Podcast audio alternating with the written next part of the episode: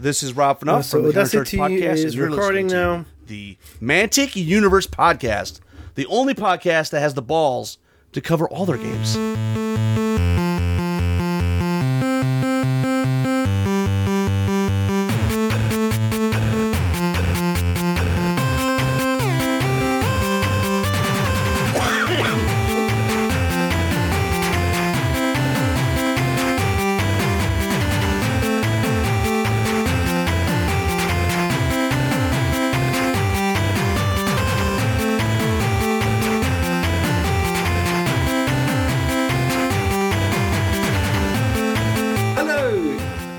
The Mantic Universe podcast, and as ever, I'm joined by my good friend Clem. Hello, everybody. Yay! We're doing it, Clem. Episode 7. Already? Wow. Yeah, I, slowly but surely, I'm starting to feel a lot less like we're going to hear this played back to us in a quarter of law, you know? I'm starting to get slightly more comfortable recording ourselves rambling you- on about Mantic models. And you think that's a success? I kind of uh, classify this as a failure. We should escalate things a little bit. Absolutely. So, yeah, welcome with us, dear listeners. So, what do we have on the menu for today, Clem? So, we have. Uh, so, we'll give our introduction, we'll go into Mantic news. Exciting news this week is we're going to be talking about Mantic's new Big Red Book, which is short to be uh, released soon. Uh, so, that's very exciting. We're then doing our usual talking about our Warpath Firefight, our Warpath Dead Zone. We'll then talk about Pannithor, any Kings of War stuff, all that good stuff. We're going to talk about our Salamanders project we've got going on. Uh, we're going to talk about Pannilore, which is us just rambling on about Mantic lore. We're going to go into listener questions. Our topic of the month today is how to manage your collections, or not, spoiler alert. And then we'll wrap up the show, talk about next month a little bit, and uh, go to conclusions. There we go, Clem. Another full episode as always. Yeah, it's super exciting to um, get this uh, big red book for Kings of War for this year and uh, share our impressions and uh, hopefully give you guys uh, like interesting tidbits about the, the upcoming book. And uh, yeah, good episode. L- looking forward to it. Hey there, I'm Brian And I'm Rick, from Dead Zone the podcast. and you're listening to Mantic Universe Podcast. For everything Mantic under the sun. Oh, and Clem, before I forget, we had some feedback from the charming Steve Hildrew, who basically said, Sheesh, three hours. Who has time to listen to a podcast like this? Uh, but actually, I love listening to massive long podcasts, so I'm hoping some other people do as well. I mean, it's uh, it's like getting a three kg cake. No one says you have to eat all of it in one go, but uh, if you're super hungry, at least you have three kgs of cake. And if you only And if you eat- don't, you've got more to more to eat tomorrow, right? exactly, yeah. I, I mean, that's uh, that's how I see it. Um, it's true though that I'm thankful that the hosting platform doesn't allow us uh, that much more than three hours. Otherwise, we would do five, six, seven hours, wouldn't we? We'll just take a quick nap. You know, We're still Right. recording the podcast. You know, Right. just sleeping in our chairs, and then oh right, we're back. Yes, like quite po- quite possibly. So, Clem, let's move on to Mantic news. So, first things first, Mantic have just announced they're doing two boxes of D and D models. There's, a, I think, a wizard and a necromancer one. Uh, and I just thought I'd mention that because that's a thing. That's a thing that's happened this month. Yeah, that's uh, the latest news. You have short-term memory. That's good. It's uh, that's what happens when you're still in your late thirties. I've got another couple of days of still being in my of late days, thirties. yeah. Thank you very much. Yeah, something like this. Yeah, I wanted to mention it. I had to. Anyway, yeah, those What- boxes are, pr- are pretty cool. Um, I think it's an interesting, um, how you call it, like opening up a little bit to other customers. I think the most interesting aspect for me from those boxes is they explicitly say there are D and D rules for the stuff in there. Um, I was like, okay, so Mantic is now doing D and D stuff. I didn't know that. Um, but I think it's actually pretty smart because when you think about okay, who might start buying miniatures? Well, anyone playing D and D with zero miniatures yet is a pretty good candidate. And Plus so, board gamers, and they've already kind of addressed that, right? Yeah, and so With the board game division. Yeah, yeah. I think um, I think that's a smart move. Um, I, I don't think I will get those boxes myself, um, but I, I like what they're doing there. So yeah, it's pretty pretty interesting. Yeah, me too, buddy. Yeah, it's. I think it is interesting. It's a little. It's a little throwaway comment, but in terms of just looking at what Mantic's doing with the business, Yeah, Yeah, uh, as we, as we people in. discussed it. Yeah, absolutely. As we discussed before, I think it's a vital thing for them to do. It's also good for us, uh, like their existing customers, that to have, bring in more people into the hobby. Like doing demos is one thing, but also opening opening up to potentially new audiences, uh, luring them in, I think is very important. And they, I, I'm glad they're doing this. Uh, let's just say that. yeah, yeah, definitely. And again, it's kind of luring fresh people in. It's not just trying to lure GW people or absolutely people yeah absolutely i mean they still do that as well right like they've made jokes about our dwarves are available whatever after the from what i understand the e- shitty rules even by their standards of the uh, what are the names the leagues of whatever. League of Votann. Yeah. I hear there was a, a league, uh, so a tournament in Germany for 40k, and they've already banned them because they've said they're no, they're OP. yeah yeah. it's interesting. I, i've heard uh, stories about uh, they changed a bit how they review the rules and uh, like they didn't renew contracts for demo testers or, or play testers and stuff like i don't know whatever. It's just they, And- they, they are still Clem. yeah Importantly, they don't have any brokers. right. That's for a broker fan like you it's a big uh, it's a it's a deal It's a hard pass. it's a deal breaker Why even bother? Yeah. Yeah. Anyway, yeah. So, what other news did we get from Mantic? I think a couple of weeks ago or something like this, we uh, we had a series of articles about um, like quite a few things about Kings of War. Like the they gave us a roadmap till the end of the year. Is that correct? Yeah, that's exactly right. It's really exciting and it's really useful information that we're not always privy to. I think it's really smart to tell us. So when it comes to kind of like planning our hobby for the next 12 months, we can kind of do that or the next six months or whatever. Yeah. So I, I really like that because it lets you plan ahead and think, well, actually, do I want to do, let's say, an Empire of Dust army? That's the new one. What, what else is coming down the pipeline? Yes. Um, and what's coming makes a lot of sense, right? It's, you know, building out existing ranges yep. absolutely. with cool models. Yeah. Hot plastic ogres we knew were coming out. We've seen the sprues, they look cool, and it seems like um, they've got the various different weapon options, right? So you could build boomers, you could build two handed weapons, you know, shield, you could do the warriors. Yeah. So that's, yeah, Clem, that's cool, right? I mean, I completely agree with you. Having kind of an idea of okay, what's on the menu for the next three months at any given time is interesting because uh, kind of keep, keeps you engaged with uh, what's coming up in uh, in the pipeline. Also, have sort of an idea. Okay, for the next twelve months, or like the um, Twilight Kin is the next army that will get a big uh, redo and so on. Uh, I think that's really that's really interesting info to have, and it's a good uh, way to manage their customer and fan base. I think, and so I'm I'm happy with that. Uh, I hope. Particularly, particularly given the fact that our, that army list is not in the big red book. Spoiler alert. Right. So that's that's sure that's part of uh, like they probably had to tell something about that, right? Like, oops, we forgot to put them in the book. Not, but um, yeah, I, I don't know. I I think uh, I like the way they communicate. I think it's open and in a way it's genuine as well. Um, Yeah. It's just I, I don't know. I like it. So yeah, what what other uh, news did they uh, give us like in the ro- roadmap and and stuff? There's uh, mentions of an app, right? Um, Yeah, I'll just Clem. I'll just quickly mention. So we've got models to come. We know that there's going to be a Salamander Slasher model, Clan Lord and Fire Drake. Uh, we've got the Orc Chariot models coming, and interestingly, the EOD Sandborn Worm Riders, which sounds really cool. Um, but yeah, sorry, Clem. Go back to the app. Yeah.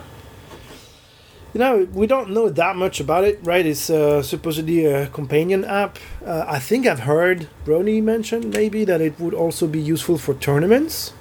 Tournament, that- yeah, planning right? and building. I've heard him. Yeah, I, I think I saw the same video as you. Yeah, Yeah, um, I'm interested. Let's uh, let's say it like that. I hope they never switch to app only stuff because uh, these things die out and uh, then you can't use it like once they stop supporting it.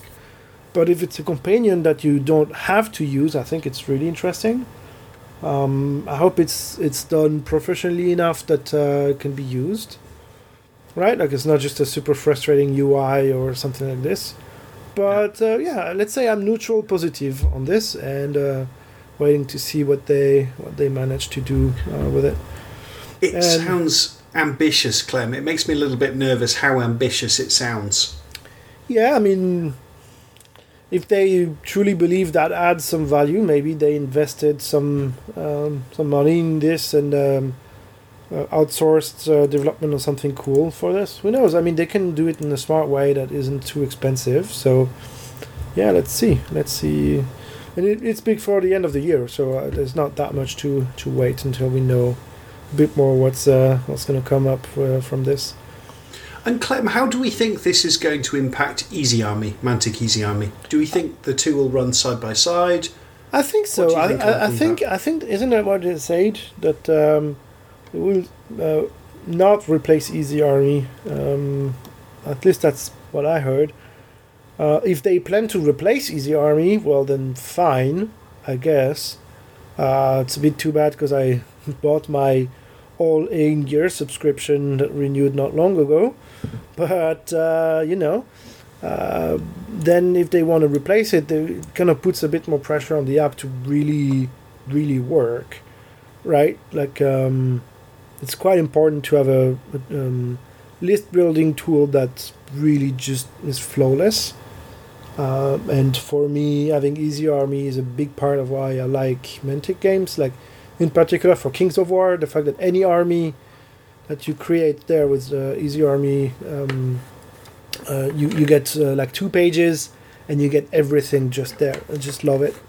I think me it makes too. a massive, massive difference uh, to other games or even to BattleScribe, right?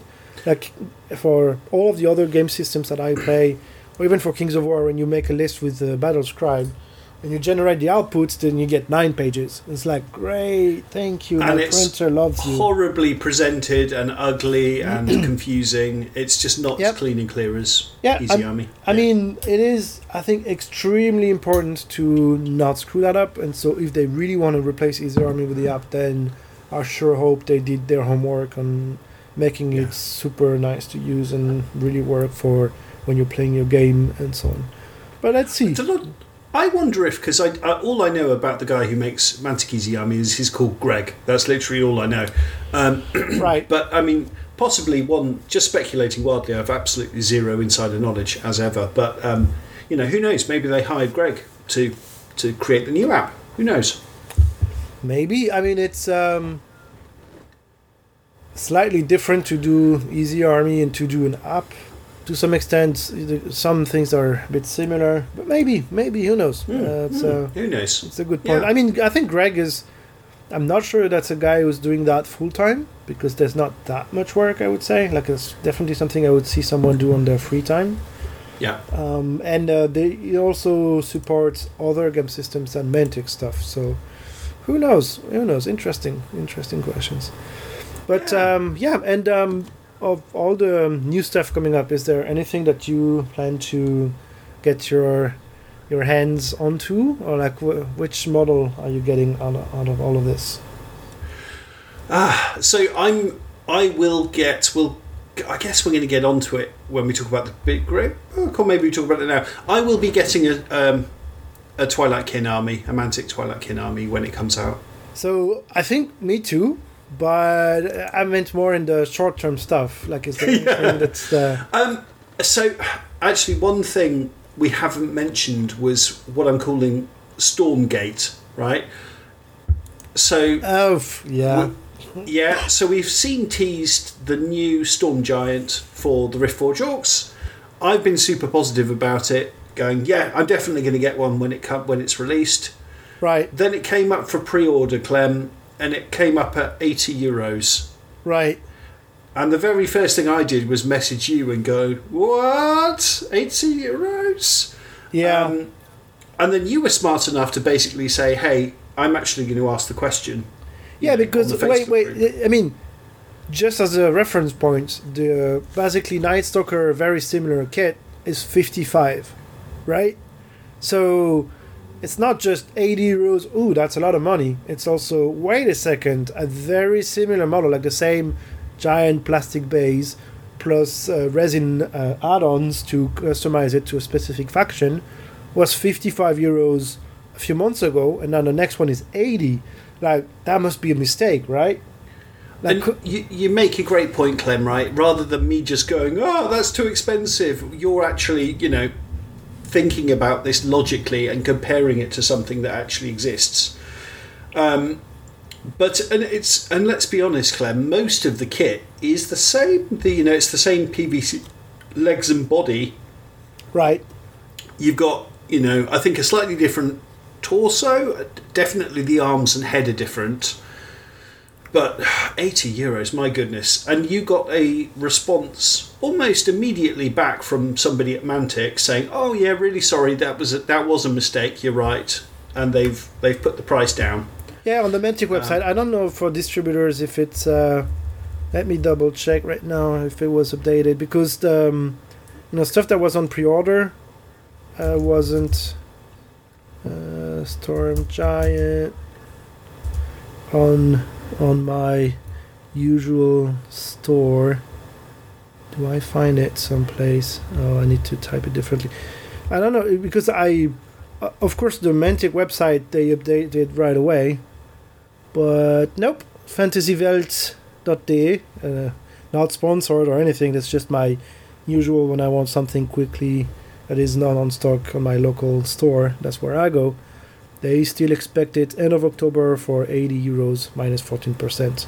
Anyway, so yeah, Mantic needs to push down the information that the price has changed also to the distributors. And But- possibly even refund people. I mean, I, I guess they haven't had to pay anything yet, but yeah, you're right. Yeah, I don't know. Anyway, so that was uh you're right, it was a bit of a surprised uh, oh that model looks cool, but wait, what? That's a bit uh I mean I, I can understand that the prices go up a little bit, you know, like uh inflation in Germany is ten percent at Yeah. the moment. So that's insane.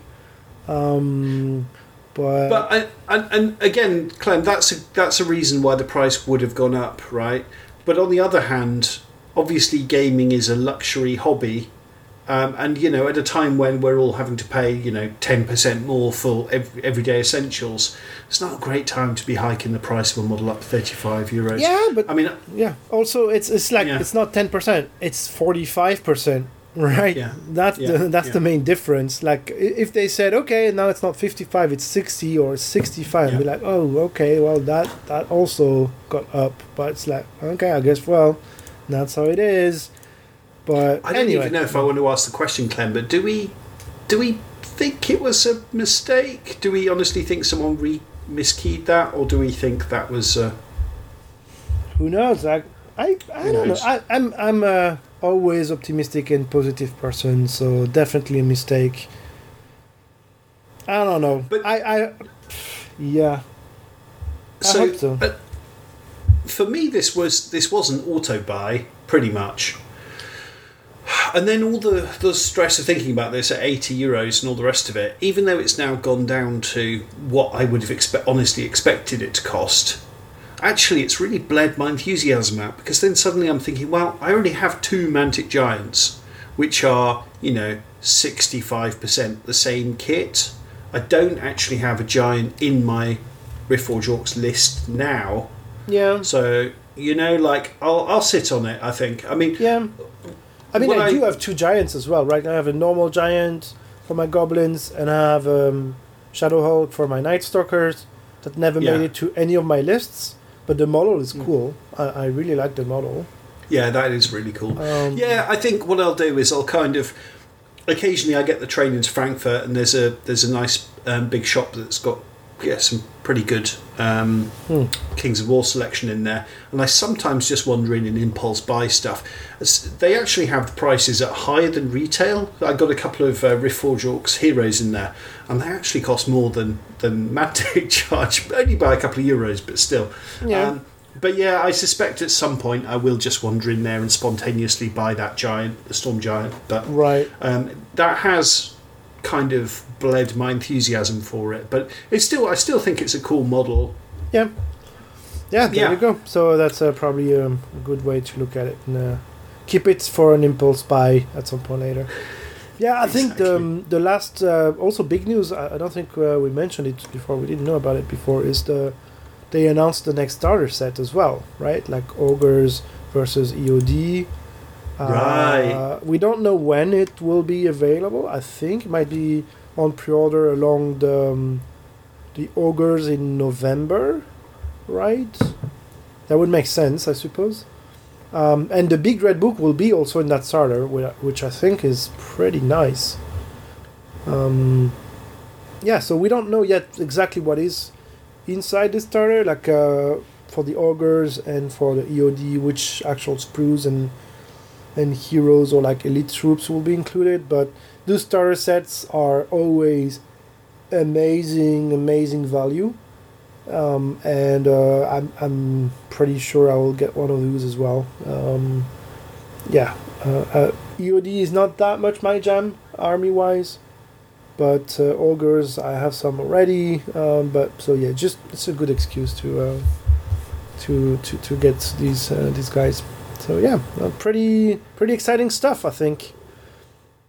Yeah, I, I mean, I was seriously thinking about it, and I was already trying to swap your EOD half of that box box for some ogres for some of my ogres potentially thinking maybe I do, do Yeah. an EOD army um, because it, when you, if you think about it I think the book is you know the new book we'll, we're just about to review dear listener is good value but those book you know you think well that's maybe 40 euros 45 euros I may as well spend another 50 odd euros and get two small armies. And I was thinking, well, I could actually even just play those for ambush, you know, like have them as demo armies. Right. Um, but they're not t- they're not particularly two armies I've really thought about. When, before I did my salamanders, I was seriously thinking about doing the EOD, uh, but then I got salamanders. So, yeah, I'll, I'll have to have to think about that. yeah, let's see when the content of the this box is announced, and then um, we can uh, we can think about what we do. Um, f- what I've done for my Night Stalkers, for example, is get two halves, uh, two Night Stalkers halves, and usually that's uh, I think a really good way to start an army. Like if you get twice the half um, the content from one army from those starter box, you in theory are set for that army. So. Yeah, I think finding a friend that also wants to get the box or convincing a friend to get that box and split it, um, like get twice each uh, the armies, uh, is a good way to, to go about it. Which was what I was asking you, buddy. I know, I know. I, I'm not, I'm I've not, got, I've got these extra ogres. I'm not decided 100% yet, but we'll see. Uh, we'll see when it comes out. But the thing is, I don't know how many how many more ogres I need, so maybe we'll swap Oh, it out and I'll, oh, I'll sell the Buddy, we don't need we don't need any of this, right? Right. Need is not the word; it's want. I mean, yeah, it's just uh, I think ogres now I have one mega army and two army boxes already of the uh, old school uh, ogres. Now we can say that. So anyway, anyway, let's see. I think the problem will be though is like if you get some of the new ogres, it's going to be like you know when you you you know you've got like dirty windows, you clean one window and then you just notice how dirty the other windows are, and you're like, oh damn it, I've got to clean the other ones too now. So Might- you know when yeah. you've got these fancy new hard plastic models. Uh, although having said that, I think the rustic ogres actually look decent. They're cool models. Yeah, I like them. Yeah, yeah. The legs are small, but I like them. Anyway, let's. Uh, I, I'll assemble one and put it next to the rest of the army and see how they look. Um, but yeah, that's an interesting thing. Nice. Should we? But yeah, should and we just move- the just the value proposition, right, of that box is just tempting me. You know, and thinking, well, if I'm spending nearly fifty euros on the book, Yeah, of course. Um, may- you know, no just question. chucking in another fifty euros, and then I've got two starter armies. Yeah, Clem, I think we have to stop stalling and talk about the, big, red, book, the big red review. Yeah. Yes. So, first thing I think we have to say is Mantic kindly provided us a free PDF copy of the Big Red Book. So, I think we have to be put that on the line. Is we, I think we're both planning on buying paper copies of this because we both like having paper things. Yes. Um, but we do have to say this was supplied by Mantic. I mean, the only reason, Clem, we do the podcast is we love Mantic stuff. Um, uh, but I I still like to think, for better or for worse, we will offer up our honest opinions. Um, I think from the the conversation we just had about the Storm Giant, I think that's clear that you know we're not going to go, oh yeah, the eighty euros for a Storm Giant, that's great, that's a great deal. Um, you know, I think we are honest uh, to to you know, yeah, for the most part. yeah, we're fanatics and uh, honest about it. So yeah, yeah. I mean, uh, it was honestly it was a good surprise because uh, when you asked me initially, oh, let's uh, let's do a podcast, I was like, yeah, why not? We'll have three people listen to it. You know, it's gonna be fun. Uh, and um, in a way that now we get uh, uh, advanced review copy of the book, it's like, oh, that's uh, that's a nice perk for for this. There's uh, actually perks to doing to putting all this time into making a podcast. Yeah, ex- exactly, buddy, exactly. So let's just quickly mention the fact that the Twilight Kin are not in this book, Clem, and let's explain that to our dear listeners. Yeah, I mean, they they posted articles about it on the blog, right? And uh, Ronnie also talked about it. Um, so yes, Twilight Kin is not in the in the, in this book. First, maybe we should say everything else is in the book. Like there's no more um, Uncharted Empires, and uh, there's no more. Uh, uh, you have a separate uh, Clash of King book, and then the old, let's say, old rule book, and um, well, you also have the Clash of King 2022 because if you play Rift, Rift Forge Orcs, well, that's where the list is. Uh, they they've thrown all of that out of the window and put everything in the book except Twilight Kin. Halpi's Rift as well, right? Sorry, Just what? to mention it. So they, they also put the Halpi's Rift book in there as well. So everything's in there, right? Um, yeah, edition. In a way, yes. Yeah, it's not directly the Halpi stuff, but in a way, yes. They they Yeah. integrated everything. Like this book is the basically the big tome with everything you need, except the fluff. But that's a topic for later. Uh, and let's get back to Twilight Kin. So yeah, Twilight Kin. They said they will release sometime later this year. I guess next spring or something. Did they even mention anything? I don't think so. Yeah, that's yeah, yeah. I don't think so. And so yeah, and so the list, the current list will still be available online, like on online list builders. Uh, and then when they come up with the new models and new list and new everything, they will take all that stuff down. And at least they don't take anyone by surprise. Like no one will start a TK army now and uh, in three months or six months, be like, "What's going on with my army?" it's kind of like yeah i think the countercharge podcast mentioned it's kind of a lose-lose situation like the way they do it people complain but if they had done it any other way people have complained more. And so i think they're doing it the right way long is my long story Clem- short. Can you explain to our dear listener why they've taken out of the book, the new book? So they will revisit the whole concept of twilight kin from what i understand and uh, really mentify it uh, let's say. Like um and we don't exactly know to what extent but already today twilight kin are not like the dark elves classic trope not that much like they're slightly different So I think they started off in Kings of War. Basically, they were just the Dark Elves from Games Workshop, right? Fantasy Battle. Yeah, and Games then at Workshop some point other- they became yeah. something else. Yeah. Yeah, slowly they're trying to push them a bit in their own IP, and I think that's exactly what they should be doing, as we discussed uh, plenty of times on the podcast. Um, and uh, yeah, I mean, it means they can really create their own story, their own taste for it. Uh, if you look at it from a very utilitarian perspective, if they have their own thing, then there's no proxy anymore, right? Until Exactly. someone creates proxies for them, but then at that point, why would you buy proxies if you can just buy the real deal? Exactly. Um, so yeah, I'm super excited about it. I mean, I love the art that they've published uh, for the, the upcoming Twilight Kin. So I haven't seen a single model yet. I don't know what the rules will be, but I, I'm 99% sure I'll make a Twilight Kin army when it comes out. It's just exactly what I want to see in Kings of War. I used to play Dark Elves in uh, Fantasy Battle 15, 20 years ago, whatever. Um, so yeah, just no question for me. It's uh, you bring it you on. love that glass cannon kind of style as well, right, Clem? Absolutely, that's, that's my play style. But even before I knew that, like 20 years ago, I had no idea what I was doing gaming wise, right? Like I never really finished an army when I was a teenager. It's just I love the look of those models.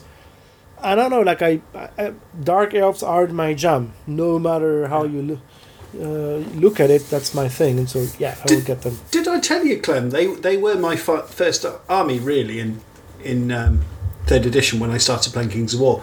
Um, didn't I, did that. a Northern Alliance army first, um, and then I was just listening to other podcasts and things, and I just thought the Twilight Kin sounded awesome. So I got a load of old um, Rune Wars models and just made Right. a made an army. But they were, I think, for the first like two, maybe two tournaments I went to, they were the army I took. I've never actually taken my Northern Alliance to a tournament. Um, and I yeah, two regiments of Abyssal Horsemen, uh, two troops of gargoyles, impalers for days. Yeah, it really Nice. it was really fun.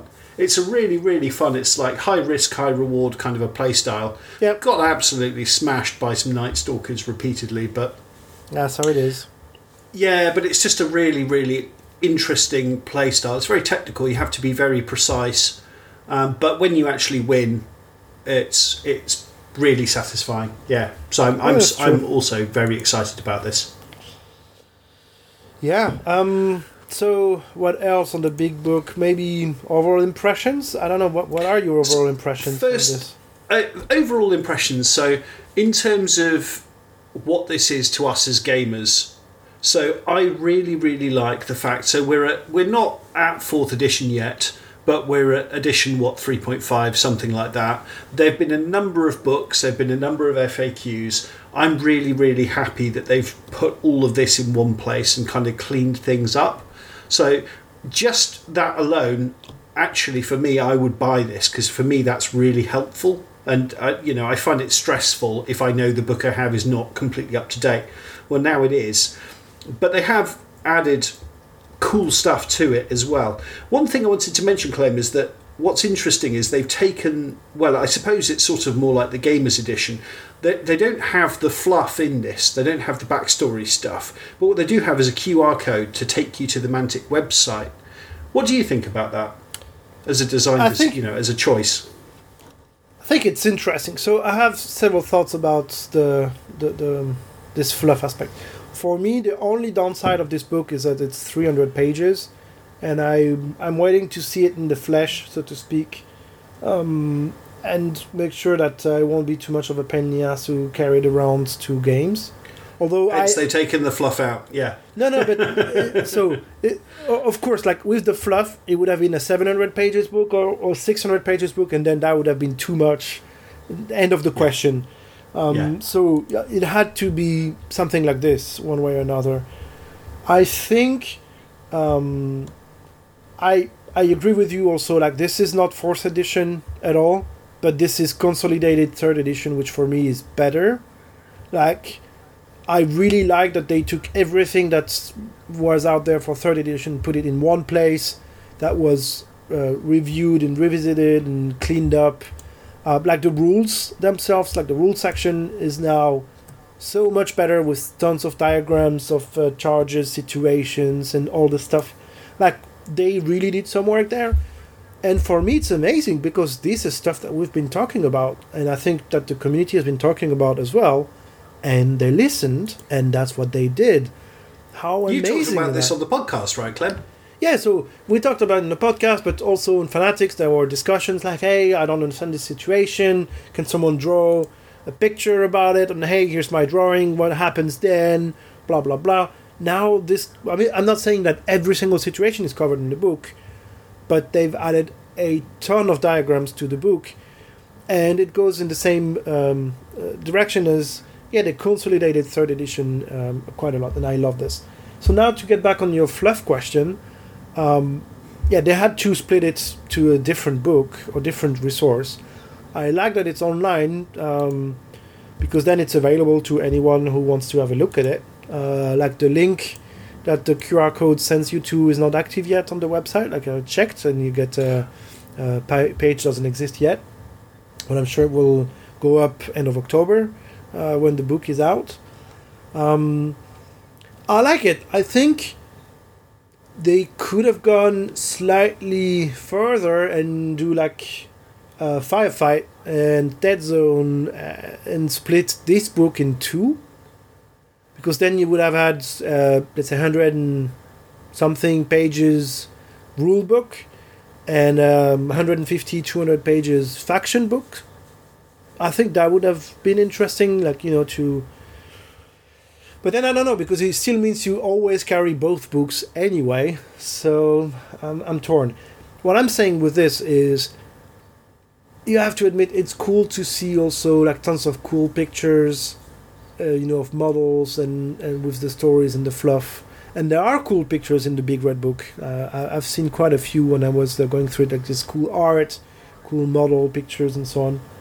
Uh, so although i'm not a big fluff person in a way i like sometimes to um, go through like cool pictures and cool stories. So i hope they put really let's say a lot of stuff on the website and a lot of stuff about the fluff. And uh, yeah it's better to not have it carried around in the book.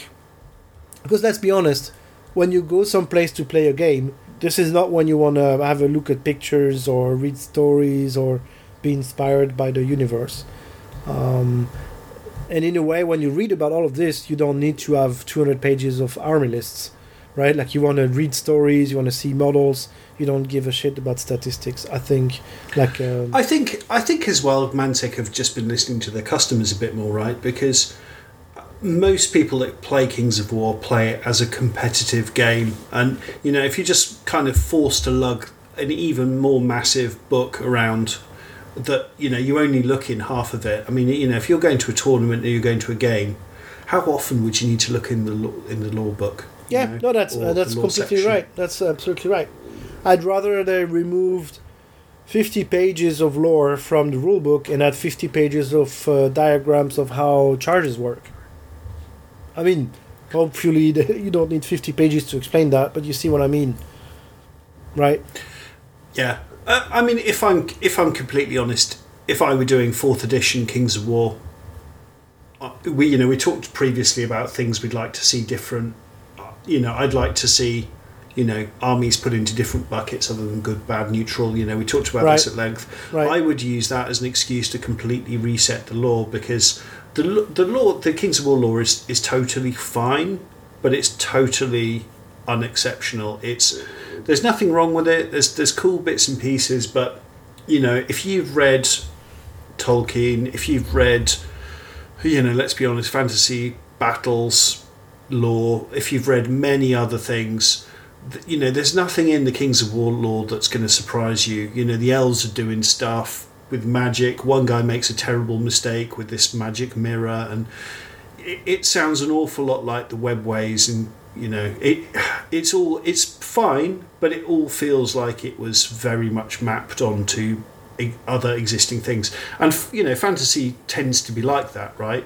Yeah, that's you know Tol- Tolkien tends to be the you know the granddaddy of all this stuff. Um, it's not bad fiction at all um, but it's it's all so familiar. Anyway I'm repeating myself now and we're getting off topic so um, but yeah I, yeah, I'm not sure that if they need to reset the fluff. I think again, like from if you get back to the Twilight Kin stuff, I think the way they do it is, is sort of smart. Like I have some of a very very basic, even if it's a bit shallow foundation, and then tackle one army at a time, and be like, okay, what do we want to do with the Twilight Kin now, and then develop this stuff.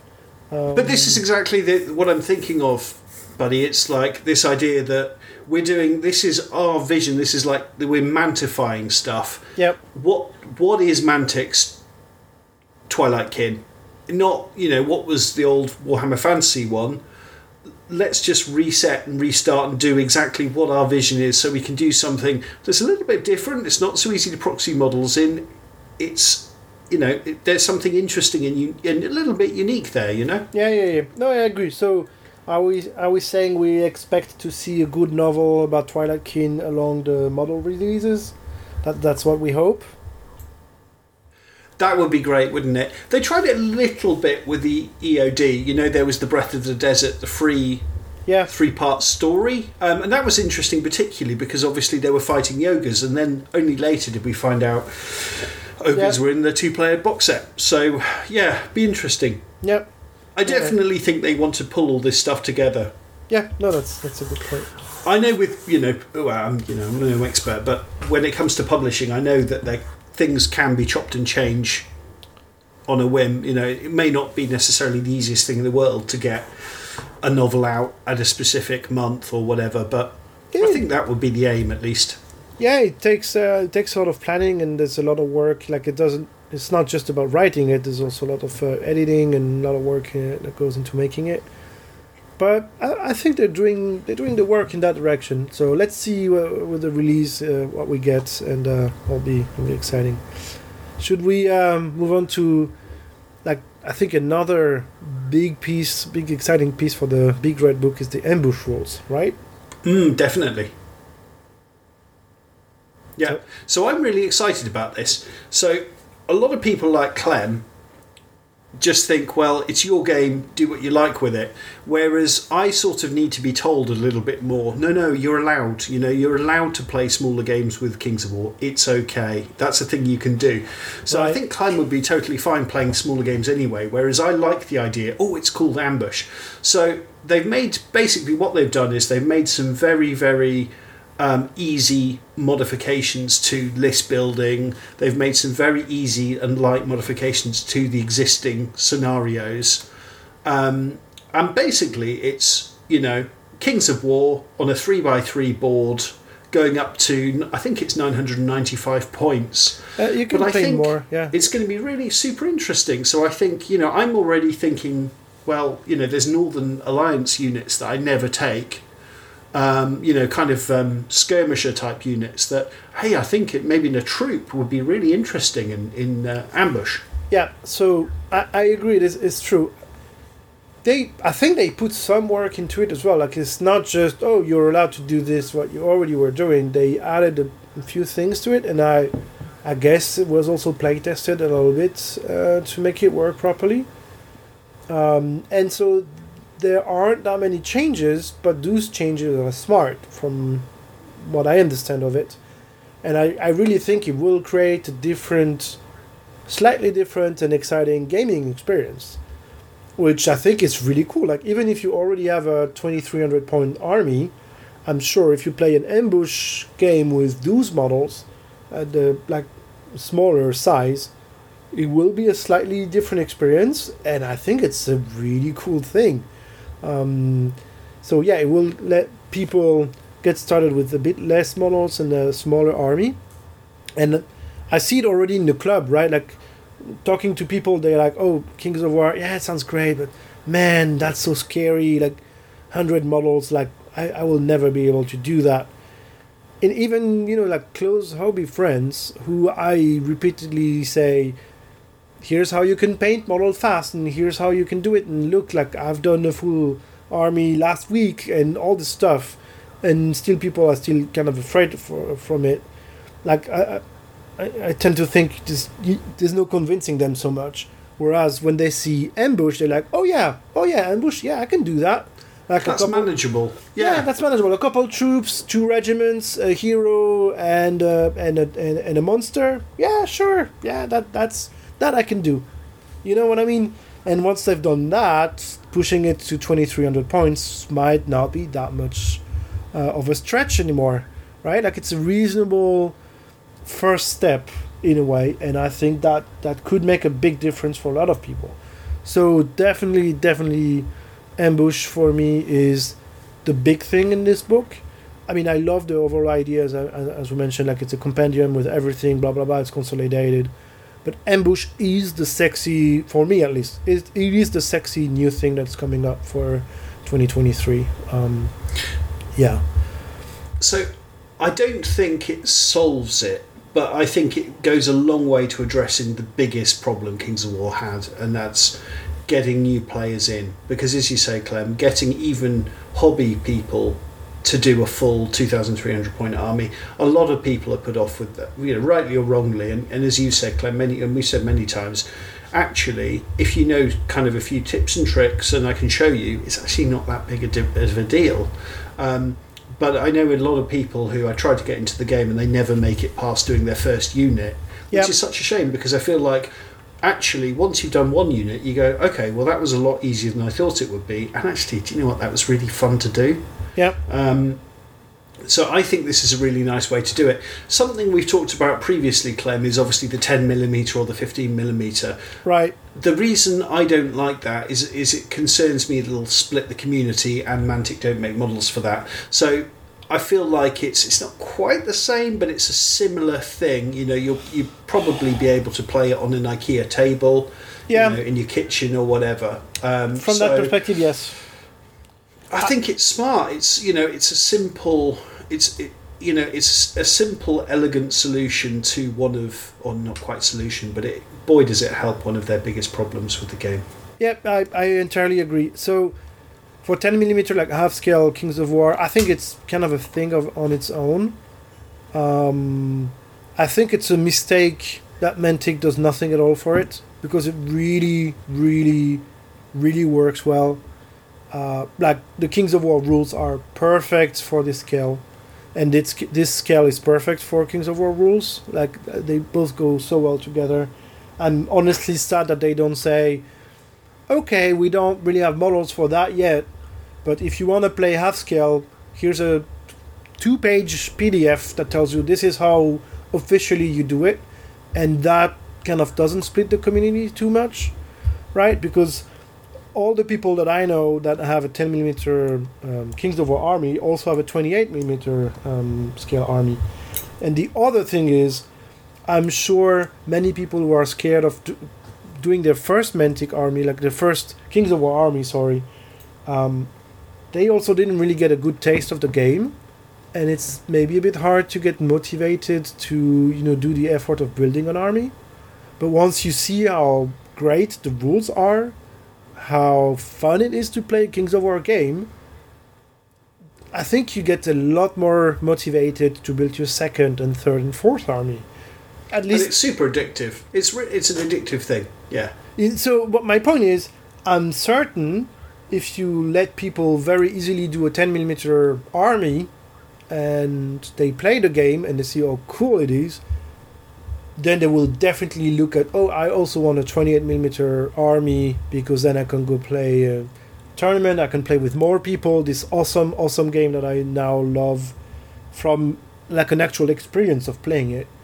I don't know, I'm completely biased, of obviously. I hope so. Yeah, I, I hope so. I mean, we're getting off topic. Absolutely. I mean, so, I know I know guys in Wiesbaden who play in small scale and they've no intention of playing a 28 mil Kings of um, War. Do they play Kings of War? Kings of War. Yeah, Kings of War. Yeah, yeah, yeah. I don't know if they're in any way typical, but Yeah, I don't know. I don't Anyway, know. Yeah. let's let's move it on. So- Is just to get back to ambush. I I hope we will see ambush played at events as well. Um, I mean, I definitely wanna or like next gaming day that I organize, there will be ambush games. Like that's not even a question for me. Um, I for demo games, I think it will also be a very good uh, resource. Uh, you know, like do demo games with ambush rules, and then immediately see, okay, I could be playing that game with that little amount of models and so on. And uh, yeah, and also like you know the the articles that I've been doing for the the small blog that we have, like the um, get started with an army, like a practical guide. Obviously, ambush army lists. I will update all of that stuff uh, with it. So yeah, for me, ambush, big, massive novelty for a big red book, and I super super happy it's in there. Looking forward to playing my first ambush game, hopefully soon.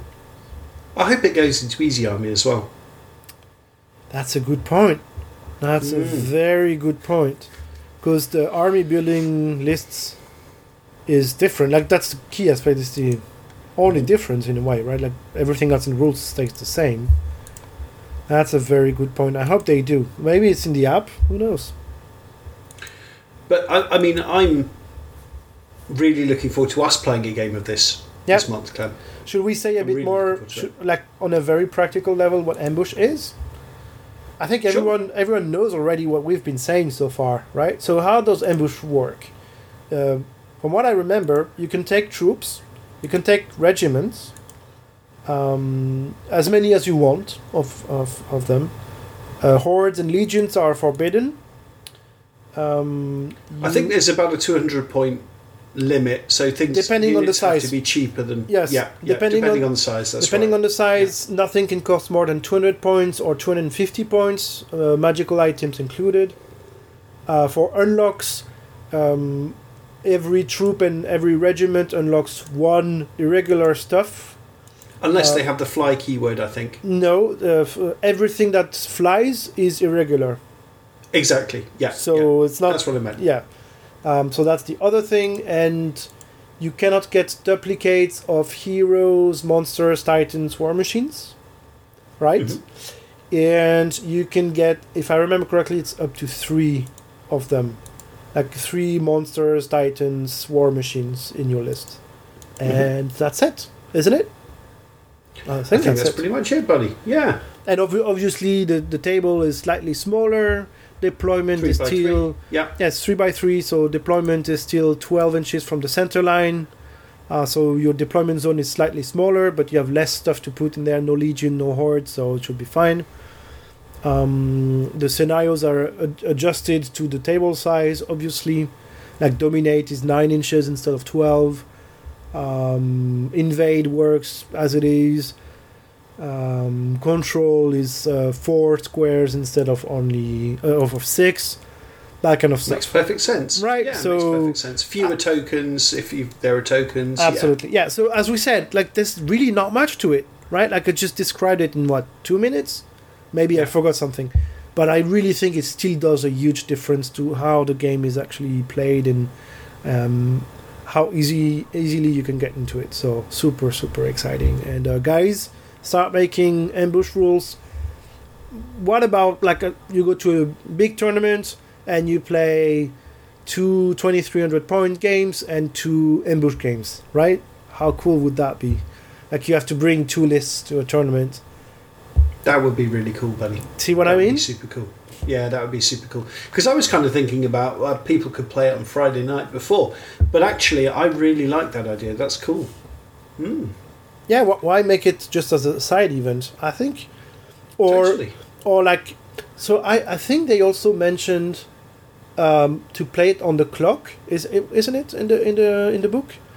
Um, yeah, clocks clocks of war they called it. Right, So you right. get depending how many points you've got, you get a certain number of minutes, and you get less time as the game goes on. Basically, Yeah, so if you play three games in a row, first game you get 30 minutes, second game 25, and third game 20 minutes. Is that right? Is that what they said? I thought it was um, the different rounds you get less time, but maybe I'm wrong. Well, rounds of the tournament. Like you- your your clock, Ah, there you go. Okay, Your- mis- your- I your clock- misunderstood that then. I guess, right? Your clock doesn't reset uh, between rounds of the game. So I think it's game. Like it- for me, the way I understood it is you go a Saturday afternoon to an event, you play three games. First game you have 30 minutes on the clock. Second one 25 minutes on the clock because you know your army a bit better. And third game 20 minutes on the clock. That's what I understood from it. So, I'm sure we're allowed to read this outright. Ambush Games present the opportunity for experienced tournament organisers and clubs to try out a special tournament format known as Clocks of War. In a Clocks of War tournament, the time allotted for each game decreases. Yeah, there you go, Clem, you're right. As rounds progress, ramping up the pressure. Uh, yeah, I'm seeing words like rounds and thinking, yeah. Anyway, when coupled with ambush games, uh, a three round Clocks of War tournament can be completed in just a couple of hours using the following guidelines to structure each round. All times are per player. So, round one is three minutes for every 100 points. So, you're exactly right, Clem. Round two is two and a half minutes for every 100 points, and round three is two minutes for every 100 points. That's it. That's it. Thus, in a thousand point tournament, the first game would last half an hour, the second would last 25 minutes, and the final game would last just 20 minutes. There you go. Awesome. So in a five game event, one of those five games is actually a Clocks of War event. Boom. That sounds really cool. Do you see what I mean? I mean, yeah, totally. I mean, this weekend, for example, Clem is the UK GT, right? So we'll Yes. probably do a little section on that next month to, to, to maybe talk about how that went. Yeah. But uh, obviously, we're not not attending. But you know, we played what when we went uh, last year or the year before. Was there a day we had four games of full 2,300 points Kings of War? That's a lot of Kings of War. That's a lot of brain work in Only day. three. It's only just three, but still a lot. Two of those games were were ambush. It would make such a difference, right? With or without Clocks of War. Yeah, I think yeah you, can have um, a slightly faster game and um maybe less brain juice. I don't. I'm not sure. I want to see how it actually feels on the table. But I also uh, feel like it's going to be a different skill, and maybe different armies will be better yes, in ambush. You know, so maybe some armies are really, you know, have a really good time playing two thousand three hundred points. yeah. But I'm sure there's Maybe a they're not so good at smaller levels. yeah I'm sure there's a there's a format there like to do a hybrid uh, ambush plus normal size game, uh, like tournament or event, and play some of the some of the some of your games with ambush rolls, some of some of your games with full size army, and kind of pushes you to build your army list in a different way. You know what I mean? Like if Yeah, if, if your totally. twenty three I'm really excited list, about this. Now you're talking about it. Yeah, it sounds awesome. Yeah, I think there are cool stuff that you could do. I, and I'm not even talking about a narrative event, right? Because in the narrative event, when you play like a smaller ambush kind of scenario, like a uh, fast game, like who gets to choose the side of the table for the 2300 point? Well, we don't roll a dice. We play uh, ambush game. Do you see what I mean? Yeah, totally. Or like who Yeah. goes I mean, first? there's no reason it'll work any any worse for, for competitive play than Kings of War. You know, full fat Kings of War does. Uh, yeah, I don't think really so. Great for tournaments. Yeah. So again, really looking forward to it, guys. Start making lists for ambush, and um, yeah, let's uh, let's bring in new people to play Kings of War with this great new tool. Was also my takeaway from it. Yeah, completely. Yeah, and um, yeah, and we've got a few other things we still haven't talked about about the new book. Yeah, yeah. The that's go for it, buddy. Go for it. Sorry. yeah, I mean, there are three more things, right? One is legendary games, so super large games, siege uh, rules, and then obviously the the army lists themselves. So let's start with legendary games, maybe. Um, so, what are legendary games? They've described it already a little bit. It's um, games with three thousand points or more, um, and so again they updated uh, uh, give you um, guidelines for scenarios but nothing groundbreaking there the really cool stuff for legendary games from my perspective at least is um, there are quite a few pages overall right for legendary games yeah, Um, there are. Because they uh, there's a big table of additional spells that you can get, and it reminds me the Halpi's Rifts um, campaign uh, stuff. Remember where you could play on, let's say, the Earth plane or whatever it was, or like the the ethereal plane, and on that plane you can buy special artifacts for your army. Well, that, that didn't Special make it. spells. Yeah. But, and then special spells. Like each round of the game, you roll a dice for uh, um, spellcaster uh, tiers, I think. I don't remember exactly. And then it tells you this round, well, you can get this bonus on one of your units, or you can cast this spell, or stuff like this. And so this made it uh, into legendary games.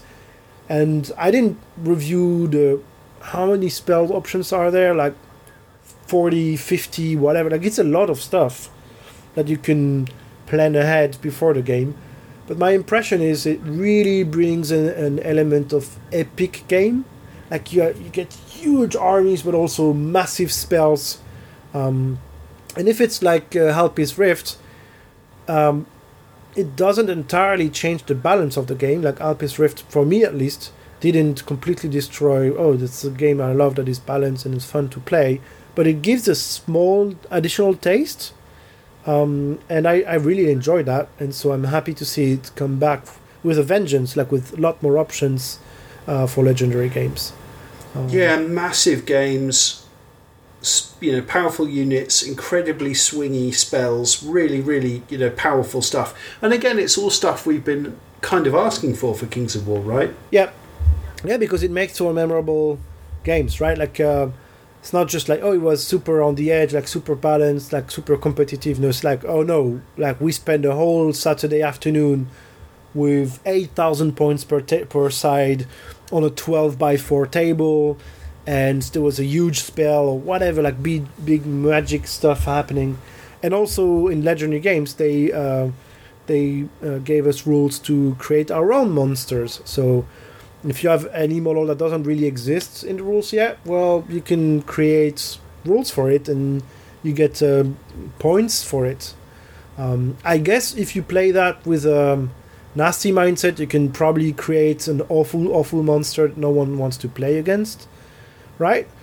Which i think is just not how you should use those but at least if you if you want to create something new and cool uh, for a big game that then now you have the tools to do it. That's uh, that's quite new and that's quite exciting as well um, What's really interesting as well is to create these rare monsters ourselves.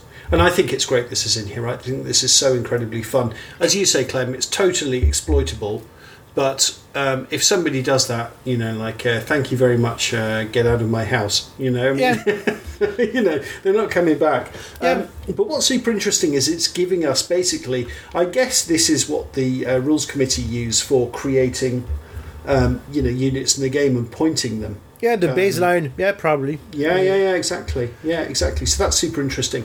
And the other thing, Clem, I don't know if you read, there's something called Colossal Titans. right yes i um, did Which yeah. is just ridiculous. You know, if you want to have Godzilla in your game, sure, do that, and then just put him on a suitable size base. And it's very much to that kind of early GW, do it yourself. It's your, you know, we, we're giving you some stuff to play a game, but yeah just go away and have fun, right? Just just have fun with it. And and I, I really love that. I think it's fantastic. Yeah, I mean, I'm I'm curious to see how it actually works, right? Like when you have, uh, let's say, a five thousand points per side battle, and obviously like pretty large armies, and then you put a dragon that is like nerve 35, 37, 25 attacks or something like this, right? Because that's the kind of colossal monsters that they mention. Um, so Yeah, yeah, I- but it's. I mean, it's definitely going to kill something every turn, unless you double one. But um, it's going to kill something every turn. But it can only kill one thing every turn, if that makes sense. Sure. Yeah. No, but n- not just this, but also, yeah, I think it's it's an interesting new way to play the game, and I'm curious about it. Right? Like it, it kind of makes me want to, kind of makes me want to plan a Saturday, uh, with a couple of friends and be like, okay, let's not take the 2,300 point list. Let's make 4,000 point lists, and uh, see. I, I see think we, can have do. to do it at some point, Clem. To be honest, the only difficulty we've got is we're just so far away from each other. So actually, Right. physically getting the models. Uh, but other than that, to be honest, this is this is. You know, this would be really fun. Yeah, You I, know, I and think just that's get the a couple of players aside, so it makes it you know Yep. a little bit easier. You know, a couple of people rolling all the dice, moving the models and stuff. yeah. I just think it would be such a fun day, wouldn't it? Absolutely. I mean, it's like you said, like you, you love double games, right? Now, let's not make it 1000 plus 1000. Let's make it 25 plus 25 and on a 12 by 4. And uh, and that's it, right? That's that's legendary games for you, right there. And the other thing I was kind of thinking, Clem, as well, was like, well, we, we haven't talked about this yet. There's also siege rules in the book. And I was Right. So that well, that was the next you know, thing. Yeah. One massive army with colossals and you know Godzilla and you know just Right. just huge monsters attacking a castle. You know, like wow, that'd be cool. And you could even do that. Well, what if two armies are attacking the castle at the same time? And Right. you, know, you could just have. I mean, it could go all horribly, horribly wrong.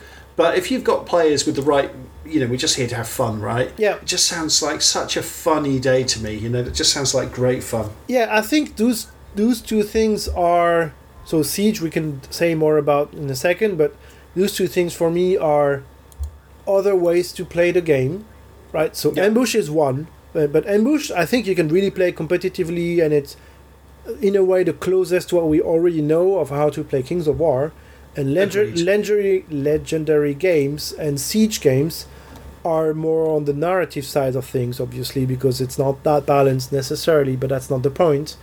Uh, Yeah. And these things, for me, are also quite smart to add to the game because what do you think about when you think mass battle, like fantasy mass battle? Well, obviously, it's the largest army you can think of storming the gates of a castle, right? Or legendary armies in a humongous monster like uh, uh, swiping aside like uh, cavalry or um, infantry, like all the epic movies that that you can see and stuff like this. The Battle of Minas Tirith, yeah, Tirith. all this rather. stuff, yeah, right? exactly. This is what you think about when you think massive mass uh, battle games, like in fantasy environment, and so adding those uh, gameplay modes, to so to speak, to to the rules, um, give the option. I think it's cool. I mean, it's I think it's interesting for all, especially for old players. Um, not necessarily getting old, but you know what I mean, like players who have already several armies, who played quite a few standard games. Well, now we can spend a Saturday afternoon or even a full weekend uh, doing those kind of games. And so I think it's interesting that they put it out there in the book uh, for us to have fun with and, and try it out. It's super exciting and it leans into you know one of kings of, of war's great strengths is just how beautiful it looks on the table you know Yes. these beautiful like ranked up armies and it's just taking that and turning it up to 11 you know, Absolutely, yes. and just you know if we went and played this with like crazy big monsters and you know i've actually got a castle set we can use the castle set and just had all this on the table people are just going to come over and go what are you guys doing and of course with the kings of rule rule set it's it's clean and clear. You Right. know, there, there are other fantasy battle rule sets which are very very crunchy. There's lots of looking things up in tables. Right. There's lots of having to do maths in your. It, Kings of War does away with all of that. Yeah. So I think you really can still have a fun time and not get bogged down. Right. By doing these absolutely crazy adventures on the table that we're always going to remember, you know, I think it's Yeah. so exciting. I agree. I mean, for other systems or stuff, like I have memories of it took you all Saturday plus late in the evening to play three rounds of it, and your brain would explode. At least maybe I was just stupid as a teenager. I don't know. And so obviously you couldn't make an even larger game because it was just impossible to handle. Whereas Kings of War, well, it works pretty well in a couple of hours for a standard game. So if you have all Saturday uh, or all weekend to spend on it, then yes, you can do a very very large game, and I think that that's really nice. It feels like there's really something for everybody in this book, but it also feels like all of these things are for me. I'm interested in all of these things to varying degrees, but I'm still really interested. Yeah, I, I agree. I think it's uh, like th- these three new ways to play the game. I think are really well done and really smart. I, obviously, I want to try it out and see um, does that really work. But from reading it, it it's it gave me the impression that they seriously worked on it in a way. Like it, it doesn't feel like oh, you know, we had two hours and we wanted to add a few pages and so that's what we did. No, it really for me when I read it, it felt like a work of love in a way. You know, like okay, th- this is something we want to add to the game, and uh, like the siege rule, for example, right? We haven't said much about it. There are so many pages. Like it's not just oh yeah, you can just change deployment a little bit and then put some impassable terrain that is castle walls and that's it, right? Like Yeah, so there's basically two setup options for how the castle is configured to start with, right? So you can pick, you know, do you want a line all the way down the table, or is the castle kind of in a, in a square shape? Um, but what really impresses me is the fact that all of these castle rules, it's all terminology and rules that is already familiar to us as a Kings of War player. Yeah. They've fit these roles rules into the existing rule set. We don't have, you know, all this crazy new rules that somehow changes the game. This is still going to feel like a game of Kings of War. Yeah, I think so. Uh, obviously, there's a lot of stuff in there to digest, and I didn't play a game of it, so it's Yeah. it's really hard to give uh, experience um, feedback from it. Like I, I hope we could hear about it from playtesters or, or, or stuff like this. But I agreed. Like it really gave me an impression. This is a Kings of War game that has something added on top of it that makes sense and that will work well with it. And yeah, really exciting to try it out. I guess it's also not something that you just do in a casual way. I have a couple hours, or uh, well, not a casual, but you know, like a, an evening game or something. Like let's set up everything for the siege. It's probably more a Saturday afternoon kind of endeavor. But it's super exciting to think about it. Super exciting. And the other thing we should probably say is both the attacker and defender can purchase equipment. Oh yeah, tons of it. which cost points, right? And there's loads of it. Yeah. So it goes from really obvious things to you know sturdier walls to tower artillery to wall traps, but also it's really cool stuff like you can have secret tunnels going under the the fortifications, so you can attack the attackers from behind. But you can have an enchanted castle. You can have a living castle. You can have a damned obelisk. So obviously, as you're building your castle, you can make it super themey. So if you've got an Empire of Dust army and you want an Empire of Dust castle, you're going to go for the damned obelisk. And obviously, you're going to model your castle or buy your castle model to fit that theme. And it's just, hey, this is really cool. You know, I mean- really, really cool. Did you see the huge table that tells you for every army what kind of equipment they're kind of allowed to have? When I saw it, it was like, well, that's impressive, right? Like, there's like all the all the army lists uh, vertically, and all the equipment. It's like a twenty something by fifteen table, right? Like uh, with uh, yes or no in each uh, each um, um, square, and uh, yeah, it really gave me the impression. Oh, they they really thought a lot about it, like to make it super thematic and really customize your army list and your castle and like your offensive, offensive or defensive siege equipment. Uh, yeah, just yeah, just gave me uh, kind of a boost of motivation to. I kind of want to take one of the armies that I already have and kind of is on the shelf and I haven't played so much, like the Forces of the Abyss, for example, because I have so many of them, and play a huge battle with them. Like, how cool is that if uh, these guys kind of try to assault a castle, right? It's, it's just Yeah. it's just a Yeah. new new way to play models that I already have, and I'm like, okay, well, I think playing them competitively. I mean, I still suck at it, but I've done it for one year, and now yeah, they can go on the shelf until something really dramatically changes with them. Otherwise, which will probably never happen. And otherwise, yeah, I'll kind of be on the shelf and look cool, and I'll play them maybe once in a while to lend armies to friends. Whereas now with Siege, I'm like, oh yeah, demons will storm the castle for sure. You see what And I mean? isn't that isn't that totally the point of the new book? It's just completely refreshed your excitement and your interest in one of the armies you already have, right? It's yeah, shaking absolutely. Yeah, yeah, that's that's exactly yeah, yeah. That that's that's that's completely true. Um, So, Clem, we talked about the thematic castles rule table, right? So, I'm going to give you a little quiz. There's one army that can have all of the possible upgrades, and I want you to tell me what it is. This is going to make great radio. um, the Ogres, because uh, they're mercenary, they can do anything. Ah, you're in the right kind of yeah, you're in the right kind of sphere. It's the kingdoms of men. The armies that you want dead. yeah, kingdoms of men. You can do whatever you want. You can do you know, you can do a fortress of flame. You can do a sacred stronghold. You can do cursed walls. You can do shrouded in darkness.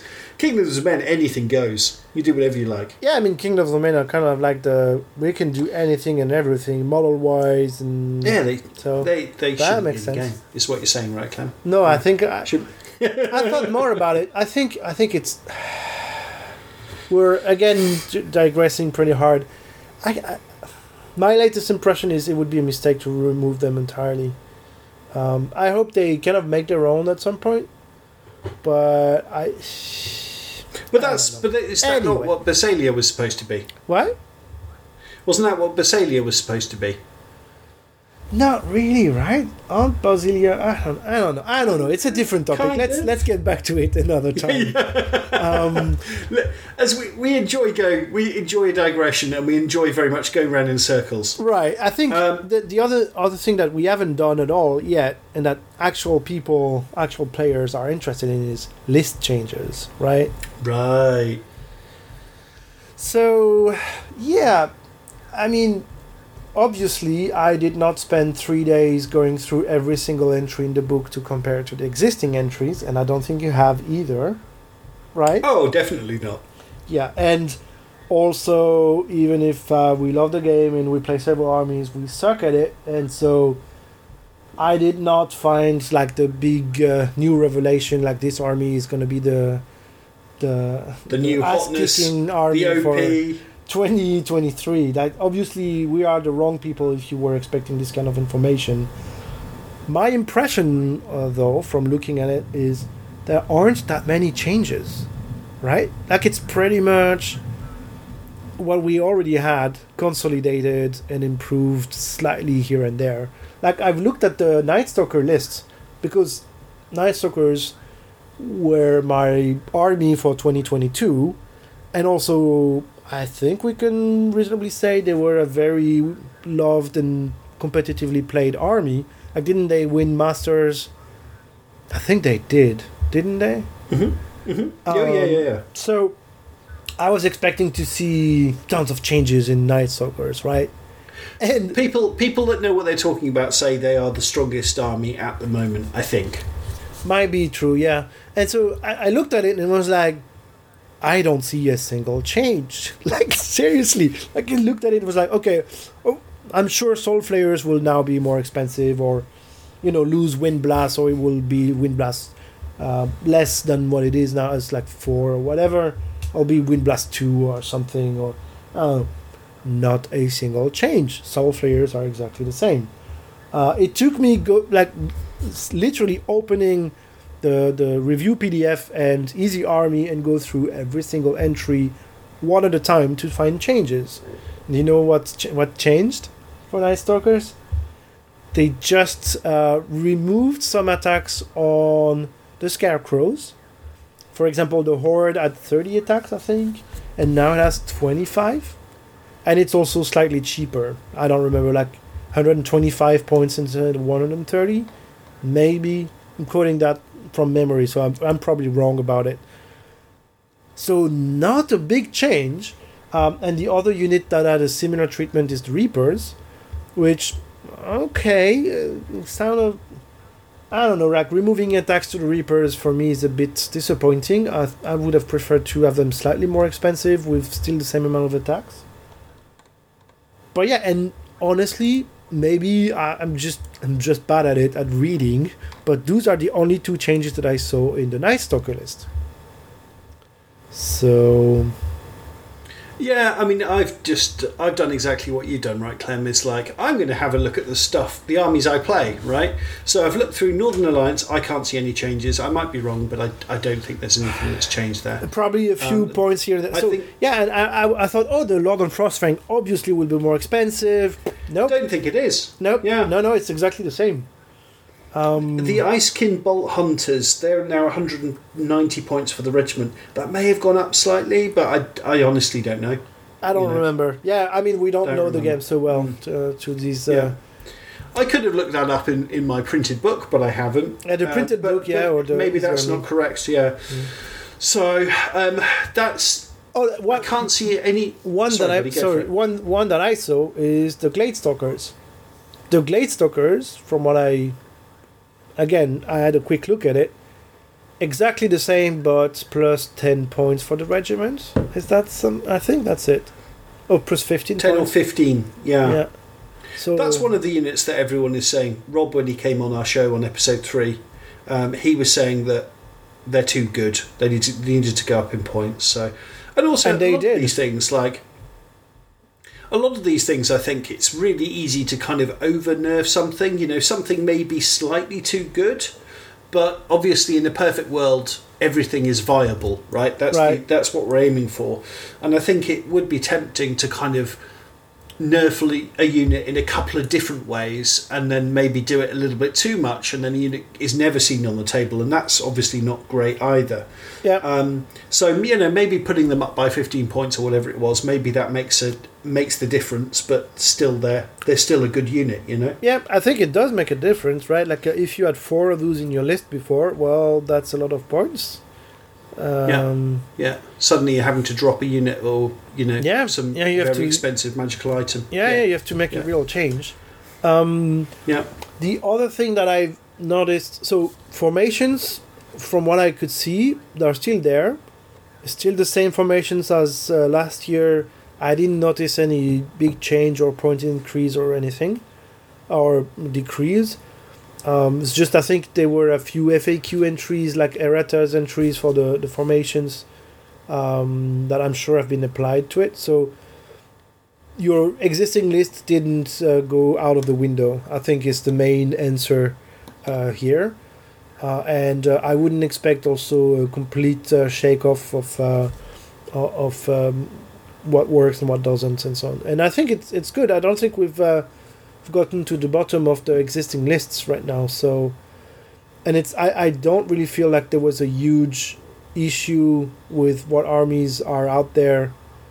Like sure, Gladestalkers they're a bit annoying. Sure, the goblin shooting if you do it in a certain way is kind of pain in the ass as well but it's not like stopping people from going to events because ah why would I go I'm I'm gonna see the same spam of the same stuff you know what I mean and so I do know what you mean. the, the, Yeah. the game was in a I think pretty good place before and it's basically in the same place with uh, tiny touches without disturbing the balance too much as you mentioned as well so I think that's that's that's actually pretty good um, Yeah, definitely.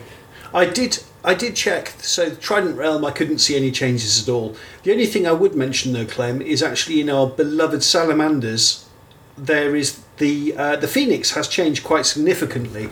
So, off the top of my head, I think Right. it was 195 points previously. Is that right, Clem? mm, I think you're right 95 or 90 yeah Yeah. yeah, yeah you're right Yeah, yeah, something like this. So it's now 145 points. Right. Yeah. I've it's still height six. I think it's dropped down in speed because I think it was speed ten, or am I making that up? It's now speed eight. Uh, it was speed ten. You're Mm-hmm. right. I think it was like just a big flyer, sort of. Yeah, Right. Because I remember we said, "Oh, but why? Because he's not a fighter. Like you don't really need. Like it's a support character in a way. I mean, it's always nice to be Yeah. able to. But with unit strength one. Yeah, yeah, yeah.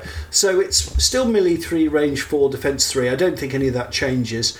Um, has changed. It's got crush it one, which it had before. I think fly, nimble, and regen four up. I think that's all the same. It's got something, so a spell or a ranged attack, uh, fire sparks, so it's 18 inches, which has got 10 attacks and steady aim. right. Oh, yeah, so that is a shooting attack, so that's on fours. So that's kind of cool. Um, Right. It doesn't have. Um, But it's not a spell I think that's anymore. really good. It doesn't have any um, uh, piercing, but it's still. I think that's pretty decent. I mean, to take chaff off and things, So it's it's really good. It's better because so what I did is I just open Easy Army and I have the old like the let's say soon to be old Phoenix and I have the Yeah. review PDF on the other side of my screen. So Perfect. yes, it had Fireball 10. Now it does have Fire Sparks 10. So it's range 18 instead of range 12. So that makes it actually useful. Doesn't Um, have shattering now, though. I guess. doesn't have the shattering. It doesn't have the fact that it's a spell so you don't lose cover and individual for example. Whereas uh, um, ranged attacks um, You do. you do but does that matter too much? I'm not sure. The nerve increased right? It used to be 14 16 now it's 16 18 so that's Oh, better. ooh. that does make a difference. Uh, it lost two attacks. It was five attacks. It's now three attacks and again i think it makes sense it is more of a support character and It was still heal five, wasn't it? So it's that hasn't changed. heal five yes yes the heal is the is the same absolutely Um, and then Clem. So this is super interesting. So this is an option for thirty points. So ancient phoenix. So uh, you can only have one of these. So lower defense from three plus to two plus, while also losing the nimble special rule. Change regeneration to three up and gain both the radiance of life and cloak of death special rules. for 30 points Oh, for 30 points, yeah.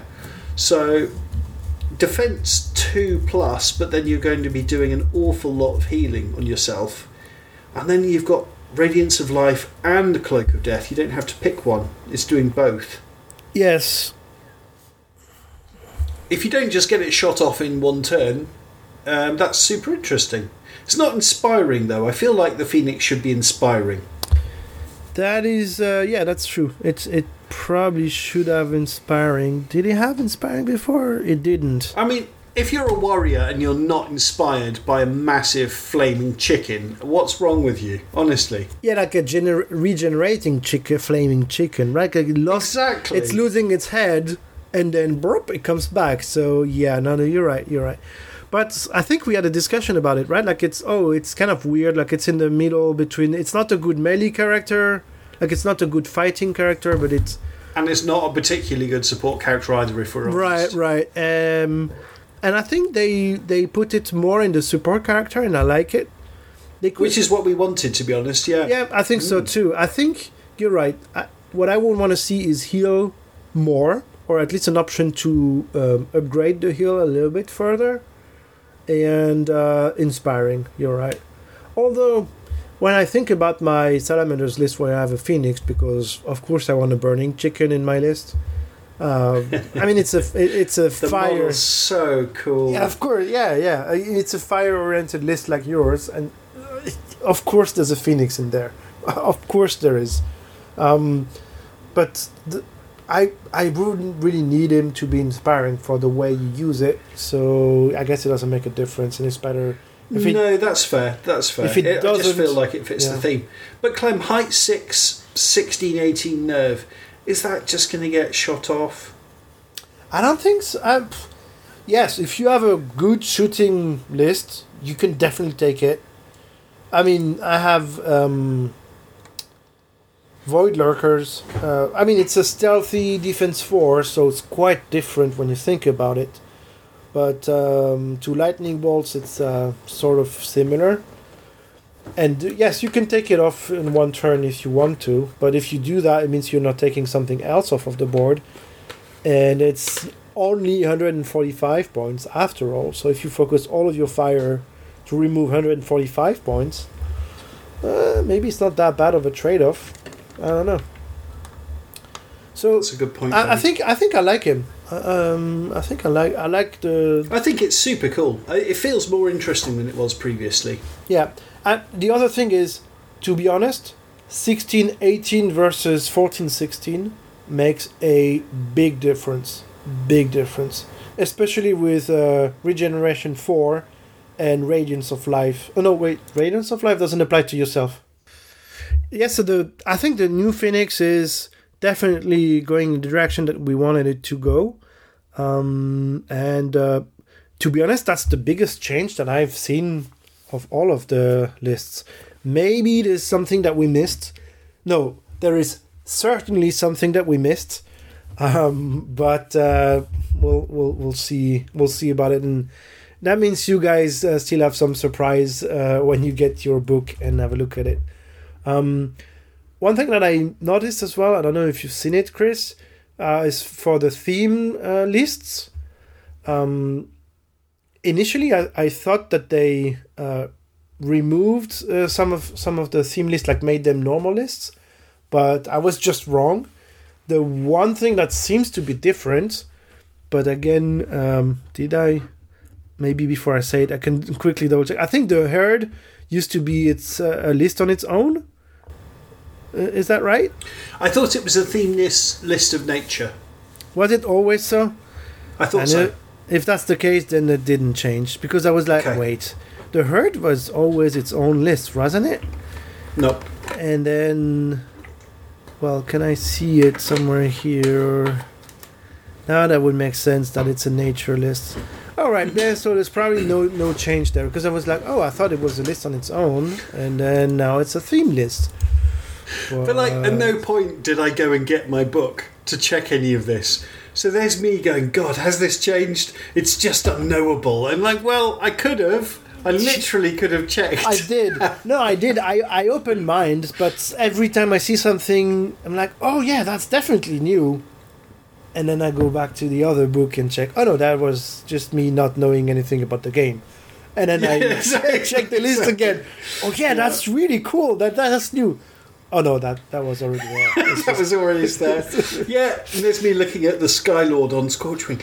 Oh, only 120 points. And then I'm thinking, wait, I think it was always 120 points. yeah, so it's just anyway. Anyway, I I didn't check the salamanders more in detail. Like you know, go one element per one element to check how my new army uh, has evolved. I mean, the phoenix definitely did change, but the rest I have no idea. So that that that listeners tell you how much I care about making my list the absolute best it can be. But um, yeah, overall, I, I think uh, it's probably pretty similar anyway. Like, uh, let's be realistic. It's not like any changes that happen that will make me win more games. So I'm Yeah. still w- hoping to win two out of the five games I play in a tournament, Clem. That's still my I goal. think, yeah, I think I'm I'm happy with two as well. Like um, two wins, one draw, two losses. I think is a really perfect score. And uh, Yeah. yeah, and and yeah, as as we said also earlier, I hope my next tournaments will not be really like this because there will be ambush games in it. So you know. Well, you can still win or lose ambush games, but you see what I mean. Like, uh, Very much so. I would yeah, yeah, approach it approach it a bit differently. Nice. So I think Yeah. so. To so the big red book. So it is something like 290 pages, and we have gone over it very quickly. As as Clem said earlier, we're really not the guys to come to for hot meta analysis. Um, we, it's just not how we're programmed. Even if we did have the time to literally look in and check all the changes, um, but I think what we can say is the big red book is is I would call it a triumph, Clem. To be honest. Um, Yeah, I it's really I, I, like what they've done with it. Yeah, I, I, I'm entirely happy with it. Like I, I don't know what else I, I, I would want in it.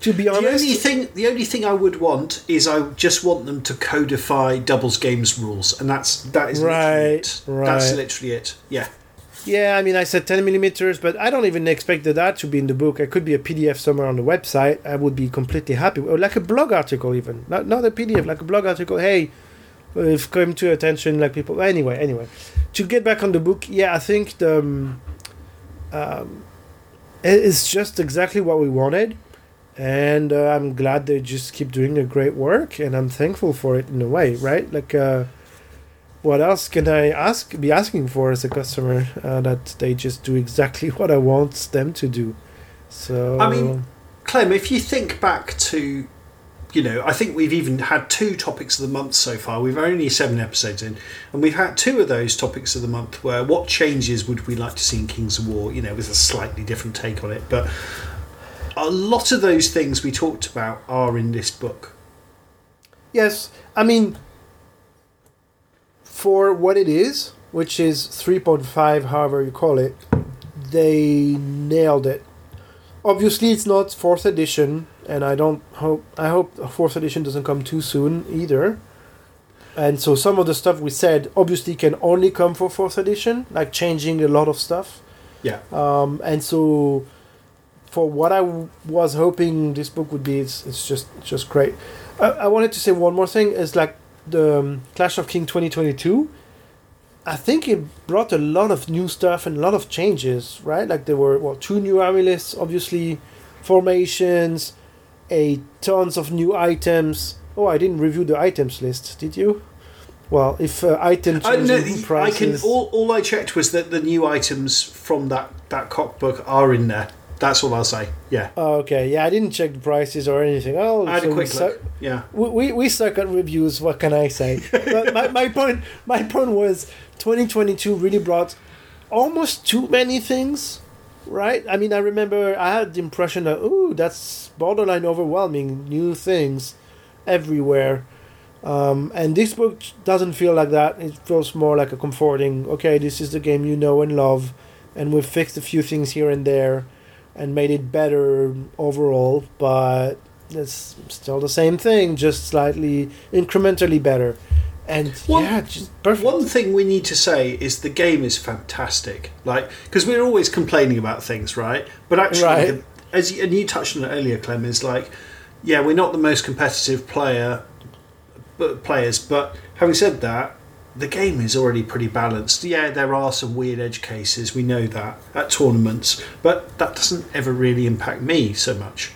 You Yep. know, it's you know, it's like me playing with you or something like that, where you know, neither of us are going to try and exploit these things, and and they are pretty pretty rare edge cases. So the game is great. I think this is a, a really fantastic product, a great clear up of the rules, the new stuff in there, the new ways to play is super exciting. For me, that's the most exciting thing, to be quite honest. I'm- Absolutely. I'm yes. really excited about all four of these new ways to play. It's really, really cool.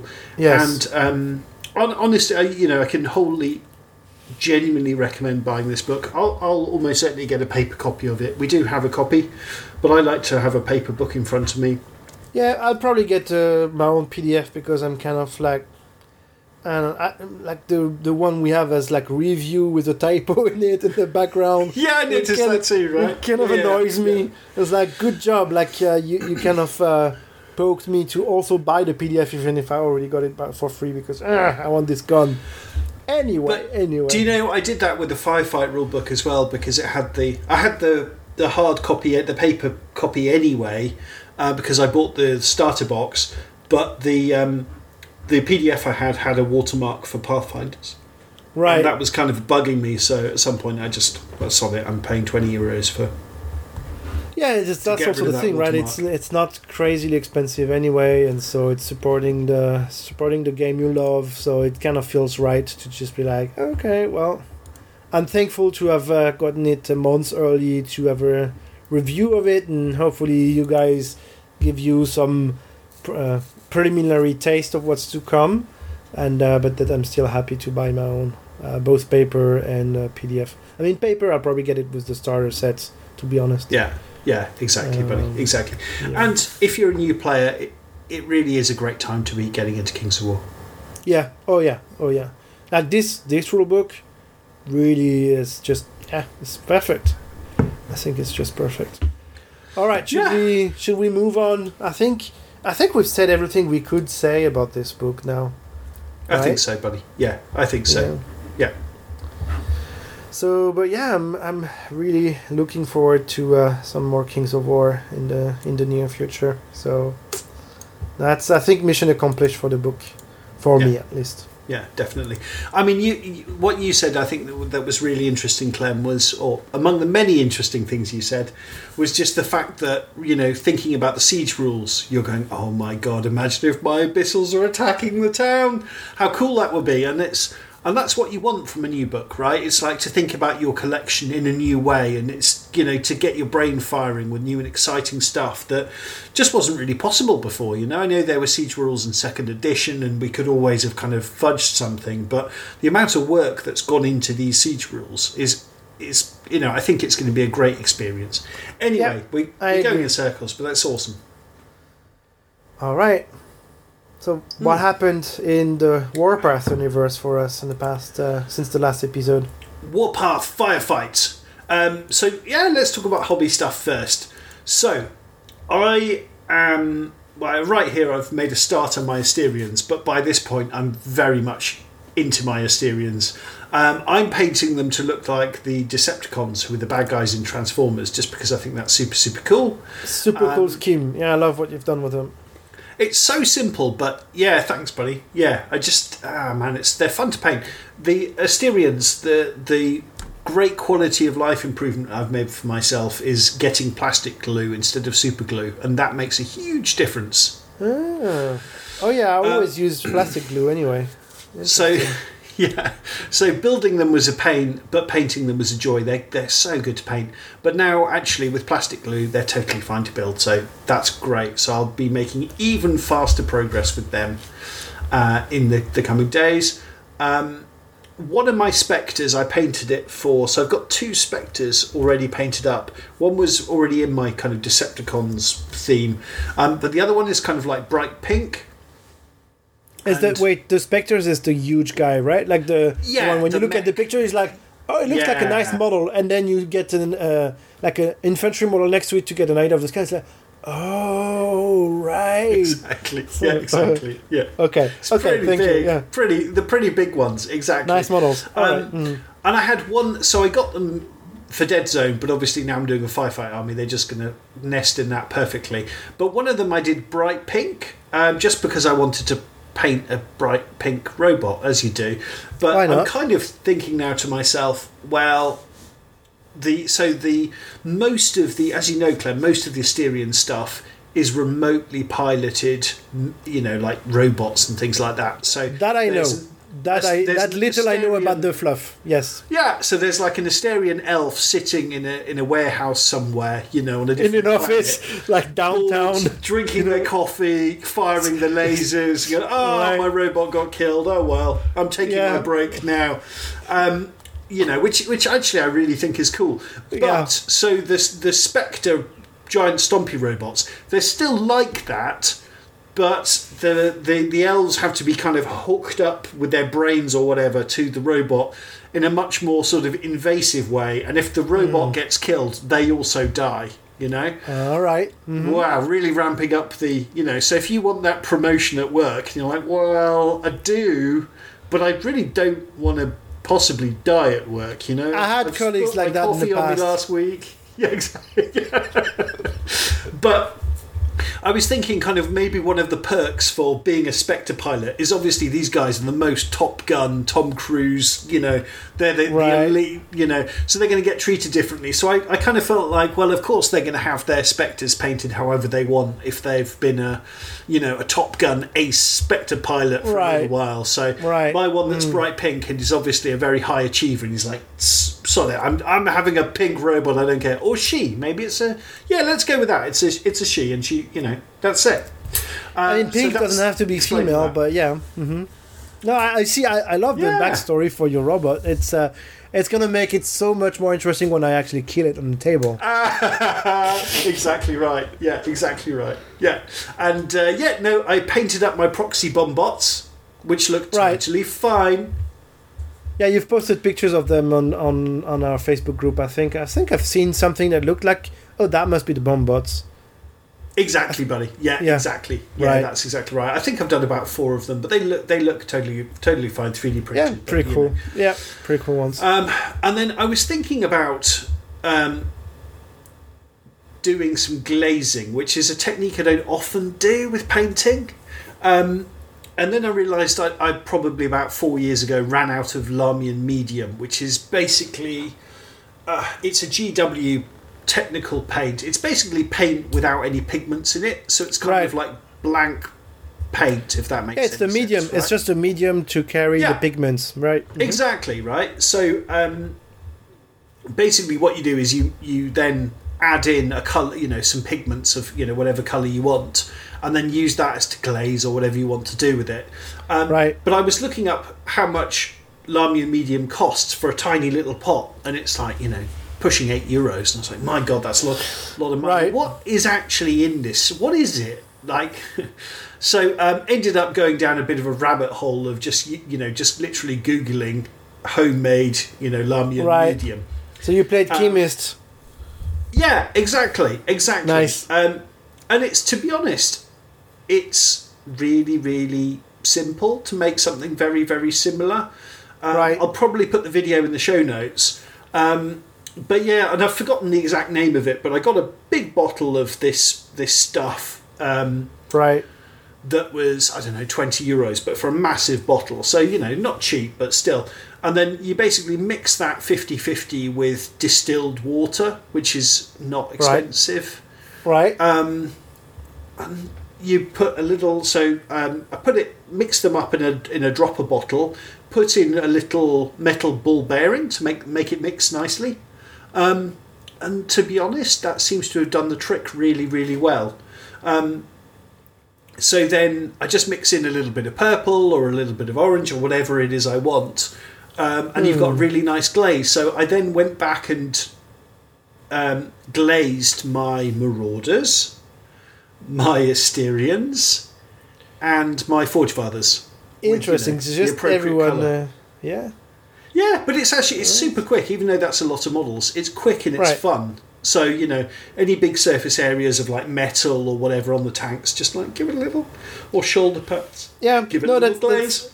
yeah. That's I think the only glazing that I've uh, reasonably done, like in a bit of volume, is something similar for Necrons. You know, like the robots from uh, Right. 40k. like you basically prime them black, dry brush metal, uh, like a metallic color everywhere, and then you apply. I use contrast paints uh, then to do the glazing because contrast paints can also do some glazing. Like some of them are lighter than the others. Like some are very opaque, some of them are super light. Um, and so you can also use the Lahmian medium or like a, um, like a clone that you build uh, that you uh, mix yourself to make it a bit thinner or like not so opaque. And then yeah, you, it's nice to add a tint to, to models.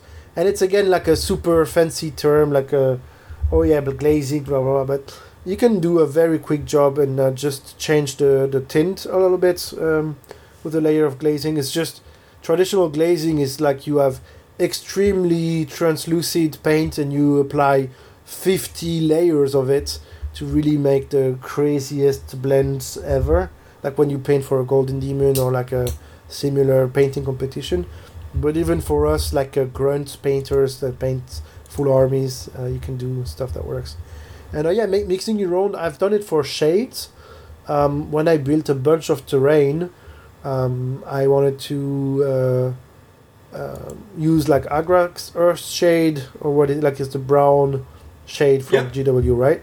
Mhm. And uh, I basically went through a bit more than half a part of that for one small building, and then I looked at what else did I have to paint, and I did Exactly. the math, and was like, hmm. Maybe I can make something almost as good for not that much and uh, it turns out yes it works i wouldn't use that for models maybe like my shade wasn't as good like the the consistency wasn't so good in a way it was really good enough for buildings but Do you remember um, what you put in it, Clem? no i have no idea i mean Yeah. i think it was uh what's his name Luke's APS that has a, who has a video about it Right. uh, I think that's what I followed. Uh, I went to my arts and sup- uh, arts and crafts supply shop, like Modulor. It's an amazing shop, dangerous place uh, because I always leave a lot of money when I, whenever I go there. uh, and uh, bought some uh, acrylic medium and some whatever and some whatever and mixed it and dropped models and uh, it, it worked. It's just um, you know when you paint models, at least for me, consistency in colors and so on is pretty important. Um, and so my Agrax Earthshade did not get exactly the same brown as the official one. And so if half of the army of the models within an army are painted with Agrax Earthshade, then I don't want to use my clone for the other half because it will not look consistent. If that makes sense That does make um, sense. and so like it, it had pretty similar properties and it's good and everything so if you do everything with that clone then it works but it's just um, yeah i ended up putting it just for my buildings and then it was it was fine so yeah what else did you do for uh, firefight So, I also so I've been printing, and this I think probably was a terrible idea, but I'm doing it now, and I'm really enjoying it. So I'm 3D printing this. Uh, I got STLs for this kind of rock canyon set. all right Um, yeah I, I remember pictures of those guys yeah they look Yeah. really nice they So, must take um, forever to print as well They take forever to print. Yeah, like three or four days per bit. And the other thing, Clem, is like they are absolute solid plastic. So I'm paying what, like 25 euros for one. Really? Oh, you need Yeah. to change. You know, you can change that right in your slicer. You can tell it um, adjust the infill, especially for Yeah, yeah. it- I, I I could do all these things, Clem, but I'm do, I'm. This is how I've done it. So it's costing me an absolute fortune to print this stuff, but I'm really enjoying it, and I'm nearly there. So I'm down to the last. It's like a four-piece rock that all fits together to make like this kind of canyon hill thing. Um, it's going to take like two weeks or something to print, and it's boy is it using a lot of uh, plastic. Uh, but I'm enjoying it, and I'm nearly there, Clem. That's pretty cool. I mean, I'm looking forward to uh, seeing it in the flesh, in the plastic flesh. Let's say uh, end of October for our campaign weekend. Me Uh, too, but yeah. Ne- next time you you print uh, big terrain like this, you can adjust the infill setting somewhere in the slicer, and I think for some of those pieces, anyway, we can we can discuss technical That stuff. definitely another would have been a good idea. It would have. I think doing that would have saved me literally hundred euros or something. Yeah. Uh, yeah, you. I mean, it's uh, it has to squeeze uh, less plastic out, so obviously you pay less for plastic. Also, it goes faster Yeah. Right. Totally. a little bit. Anyway, we can we yeah. can have a discussion. I don't know. I don't know whether, and I appreciate this is not the 3D printing uh, section. Um, I've got an Anycubic Vyper, which I'm very happy with overall, but um, like literally three times now, um, I get this error message that there's either something wrong with the sensor or the filament is empty. So there's something Hmm. wrong with the filament sensor. Anycubic are as good as gold. They, you know, I send them an email, they send me another sensor. But it's literally we're on like the third time now that the sensor's gone bad, and I've had to order another one. Um, Hmm, they send it for free, but I don't know whether it is a weakness with the model. Because other than that, I'm really, really happy with with uh, with my printer. But that is kind of annoying. So it does keep stopping at the moment um, until I get the new sensor through. That is Yeah, kind let- of a pain. Let's have a look when I come and visit. But uh, yeah, I guess maybe there is a weakness somewhere. Like uh, they just send replacements and that's it. That's how you solve it. And uh, I don't know. Those machines are. I mean, they've come a long way. I remember ten years ago, that ten plus years ago even, like the DIY machines. Like it was crazy. it was a fun hobby project to build the machine, right? And like you were trying to build a like print a cube uh, like sort of to specs and it never worked and just it was a catastrophe and now you can buy a machine that out of the box basically prints properly sort of like not all of them but i mean it's amazing what they can do and resin printers oh my god it's just like yeah anyway anyway Yeah, we're that's a whole new digressing Uh, and, and I will just well, well, we've digressed now, so we're in it, Clem. It's our it's our podcast, damn it. We can do what we like. right Um, own it But that's a point we talked about previously, where the first 3D printer I got was a cheap one because I was like, well, I might not like it. That was such a mistake because you know the amount of manual, um, you know, just getting the print bed just right. I literally Yep. with this one, it's got an auto setting. You Yep. just literally don't have to worry about it. And honestly, it's hours and hours and hours. I was painstakingly, and you know me, that doesn't quite suit my personality, painstakingly making tiny adjustments for 40 minutes before I printed anything. And now, Yeah. no, I don't have to do any of that stuff. So Yep. it's cool. It's cool. I just wish I didn't have this weird sensor problem. But yeah, Makes what about you, Clem? What what? And and sadly, I haven't played any games of anything in the last month, tragically. But uh, yeah, so yeah so firefight is what we're talking about now right um yeah, firefight. So there's still the um, the slow grow like Blackjack Legacy slow grow that was kind of like oh yeah why not join because I have a, a GCPS army to build anyway. Um, yeah, I, I signed up for uh, organize like doing demos uh, last weekend. Uh, well, actually, yesterday. What day is it today? I'm I'm lost. It's a three day weekend in Germany, and now I'm I'm lost. Anyway, like uh, this Saturday, I uh, I played some demo games uh, with the club. So what we do is every every two months or so, we book the the tables in our local friendly gaming shop, Battlefield Berlin, and we organize demos for uh, several systems. This is basically volunteer based among the people in the, of, in the club. And uh, yeah, just signed up for uh, doing firefight demos because I wanted to um, get more people involved with it, and uh, that's one good way to achieve that. Um, and um, my plan was to play GCPS versus Plague. And as you know, I had some GCPS in boxes, uh, but not assembled and even less painted. And so that's what I've done uh, the past uh, the past couple of weeks. Um, and uh, yeah, I I basically uh, built a list for GCPS, like for 750 points for the demo. Um, and I really had no idea what I was doing when I built the list. And I think it kind of shows in how the list is built.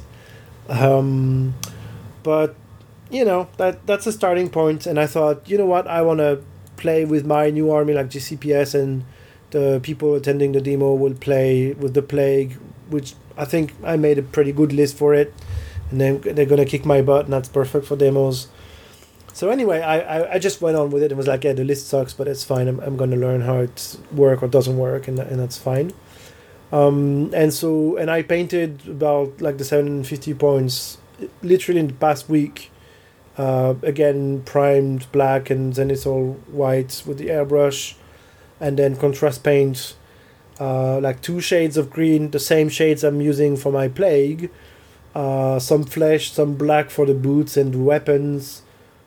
Uh, basic uh, stuff for basing, and boom, the models are done. Like to get them to tabletop ready, it's good enough. Um, I'll go back probably and do some, you know, like the the helmets that they have. They're like integrated visors and so on. So maybe I'll paint a few lenses and stuff like this, to make them a bit more evolved.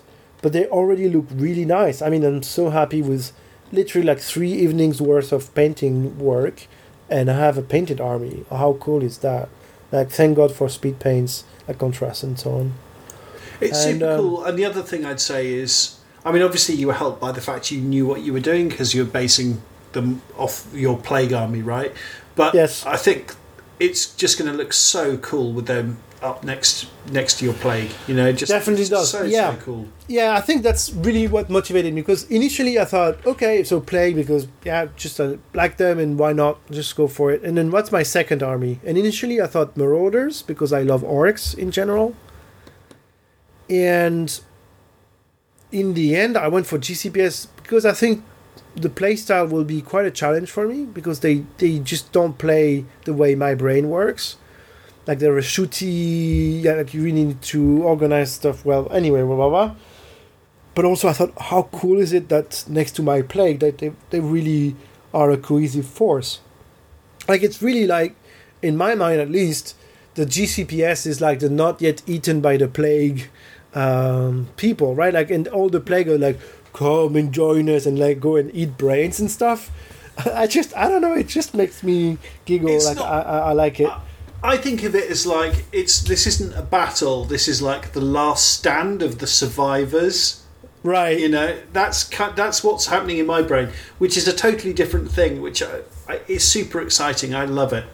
yeah for me it really uh, adds something on top of it and uh, so th- that that part was really nice and so for the demos um, so the way we do it is we do three games in the day so we have three two hour slots in the day uh, and people book it in advance uh, and the, so the first guy sent me a message the day before i'm sorry i have a cold so i'll stay home tomorrow he's like oh great i'll sleep in saturday morning Thanks but he sent lot. that message at one a.m. or something, right? Which makes Yeah, me leads fine. me to believe.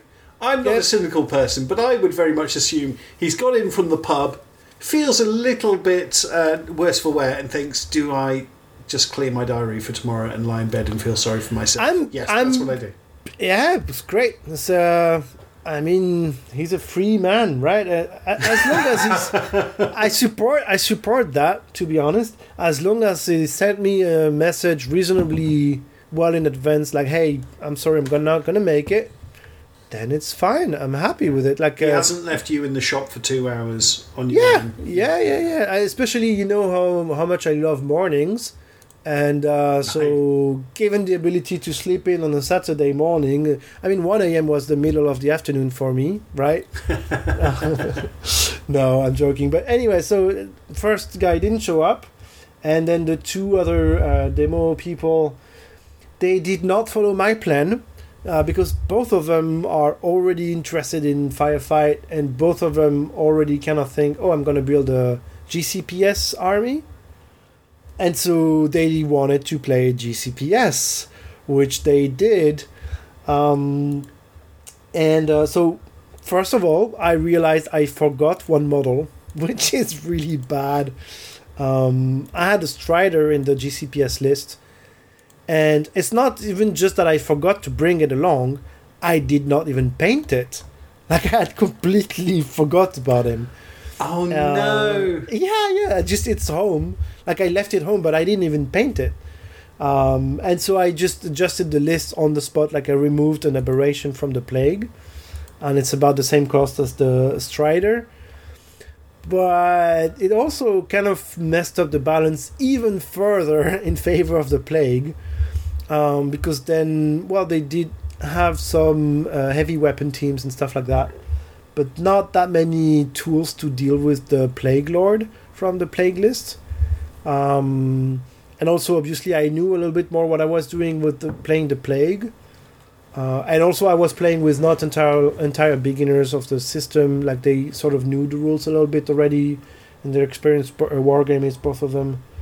Um, so I failed at doing a demo where you lose your game when you play a demo out of uh, courtesy for the person who's uh, coming to check the, the game. Uh, I didn't like smash them their, their faces to the ground. Like it was still like we played till round four or five both times and it was fun. Uh, but uh, yeah, I, I thought uh, I thought I would play GCPS and I didn't. But now I, I see a bit more. I think how to build a GCPS list. I think I really know now what I want to do with the plague. And plague is just a delivery system for monsters. Literally, I think like the zombies are completely useless and uh, they just clog the uh, opponents and like uh, every shot that you put on the zombies is uh, a shot wasted because you should have shot the monsters instead. And uh, yeah, the plague lord just murdered anything he touched like instantly. It's just crazy. It's probably even worse at a low level points, like a, a low point level. Sorry, um, to have a strong model like a plague lord. But yeah, it was just uh, just very very strong. And uh, yeah, overall, again, super super happy with firefight. It just plays uh, plays just right. You know, like um, I love the the the command um, dice mechanism. The terrain interaction is great, and uh, yeah, we had a we had a great time with the demos. And so now I think I want to um, well paint the Strider. and uh, paint a few more models to uh, take them to a thousand points, and um, so that I can bring them to our uh, gaming weekend end of October. And uh, yeah, that's about that's about it for my firefight, uh, my firefight fun for this uh, since the last episode. Just very briefly, buddy. So you talked about sort of some changes you might want to make to your GCPS. Yes, Could you could you t- touch on that briefly of the kind of things that you might do? Right. So I think I understand a bit better what the various entries in the list can do or are supposed to do. Um, and again, I'm probably wrong about it, right? But I think the recruits, they're sort of like the zombies in a way. Uh, meaning you can get a lot of bodies for not that much points. Like uh, you need to 15 or recruits or something which is what i had in the list. 15 recruits plus the leader. And even with a big guy it takes an, quite an effort to remove them from the table. They won't shoot so much or they won't do too much damage on their own but they are like foots on the ground and they will you know score points and stuff like this and so i think yeah recruits i would see them more as uh, like the zombies, like to keep the opponents busy. Like, will they waste shots and offensive power against those units that have like a lot of grind, right? Yeah. Um, and then the rest of it, I think a lot plays around the assault reaction, because one thing that's pretty hard with GCPS is their gun, like the standard laser rifle, whatever it's called. It's 18 inches in range. And 18 inches is nothing. Like Plague charges 12 inches. Yeah, you're right. Yeah. And so if you want to get in shooting range, it means you're gonna get charged almost next turn or something, right? Like you, it's Yeah. not like you, Exactly. you sit you sit at the back of the table, and, And, you've got four uh, turns do- of shooting at that aberration until it gets you. Yeah. and you do exactly, and you do a gun line, and it's like, yeah, come at me, bro. I don't give a shit. Like just just walk forward. I'm gonna thin your lines. No, you need to get get in there, so that you can actually shoot. Um, and uh, but the thing is, most of the GCPS infantry units have either suppressive fire or controlled fire assault reactions.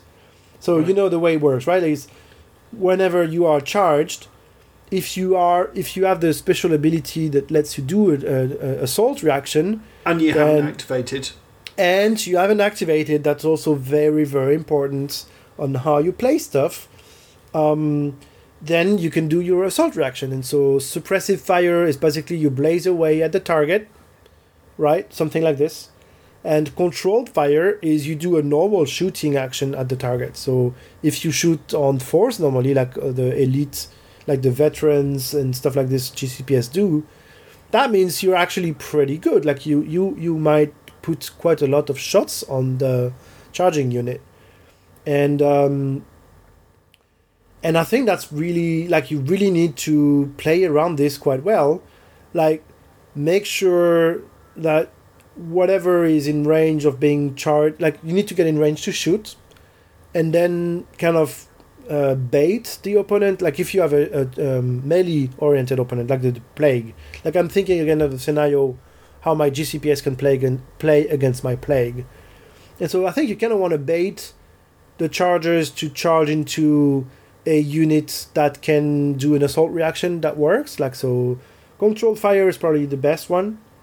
Uh, and so that means they need to be the first to move forward.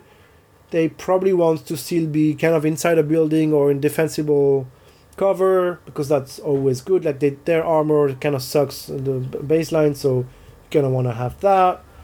And uh, and and yeah, just um, have them shoot down the charger, like and do some wounds that will count toward the the um, assault results and um, I think that's uh, that's kind of that's kind of how I want to approach it. Like, um, and then have some more stuff behind them. yeah, and so kind of have several units like this that you can feed uh, the charging enemy, and so they have kind of have to take that charge, or that's the only charge that they can take. So obviously they will take it uh, because maybe especially people who don't really know yet too much how the game works or don't have that much gaming experience with it maybe they'll think, oh yeah, I can charge ten Marines inside a building. That that I mean, I'm a melee guy. They're shooty guys. I can kill them easily, right? And then you get to do your assault reaction, and then you shoot at the charging unit, and you thin the. Like if it's a big monster, uh, you kind of fucked because the big monster is very high armor, and uh, even if you remove um, three um, hit points out of the five that the plague lord has well, it will still charge you and hit you with the full strength. But if you have a charging unit with 10 guys, and before they even make it into combat, you shoot down three or four of them, then instantly it changes the melee fight that happens right after that. You know Yeah. what I mean?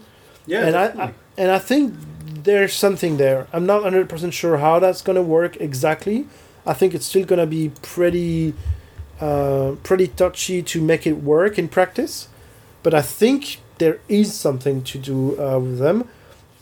And I think I, I, I really like it in the sense that it is a uh, there is a challenge, and yes, it is a shooty faction, but it's not like the like the the shitty gunline faction. Like, hey, I'm doing a castle like in my corner of the table, and I don't have to move from there. I can just destroy you from a distance, and there's nothing you can do about it. You know what I mean? Like, I, I'm not I know talking exactly about what you mean. I'm not Yeah. talking about Taus in uh, 40k, but I am right, or like similar extremely shooty factions in 40k where you know what I mean. Like you play against a shooty army it means you're gonna have a bad time because you know they're gonna do a castle somewhere, and yeah, unless either, you use either you absolutely smash them because you can, you know, get into melee combat quick, and that you they then they have absolutely no chance, or you get shot off the table before you get there, and yeah for one of exactly you, like it's going to be a bad time. Exactly, like either way, someone is winning not because of tactical skill of No. I placed my shooty units well and I handled the threat of charges well, or on a different level maybe I guess. I never really understood how that works in details, but for firefighting for GCPS now I think okay, I think I see where the challenge is for the shooty part of it, and I think I know how I could make it work with pla- uh, against plague in particular and that really excited me a lot like from the tactical perspective really Yeah. you know I'm excited listening to you talk about it. Sounds really cool. yeah um, yeah the other thing that i thought about them is um, um, how you know there was a question how to differentiate the recruits from the marines from the veterans and so on. And uh, initially i thought oh i'm going to change the gun and blah blah blah. But it's kind of hard to really see on the table. And uh, what I do, what I've done in the end is the recruits have the kind of open helmets, so you see their faces, and they don't have the kind of weird backpack that is on the kits as well. I don't know if you, I'm not sure if you've seen the sprue or if you know what I'm talking about, but um, so they kind of look more like they have less equipment, the recruits, and that I think kind of makes sense. Makes perfect sense. Yeah. Um, and the normal Marines do have the backpack and do have the fancy helmet and so on. But the thing is, there are also Rangers and veterans and so on. And for those guys, I wasn't too sure what I would do, and I think I'll just do a different paint scheme. That's uh, that's my latest thinking.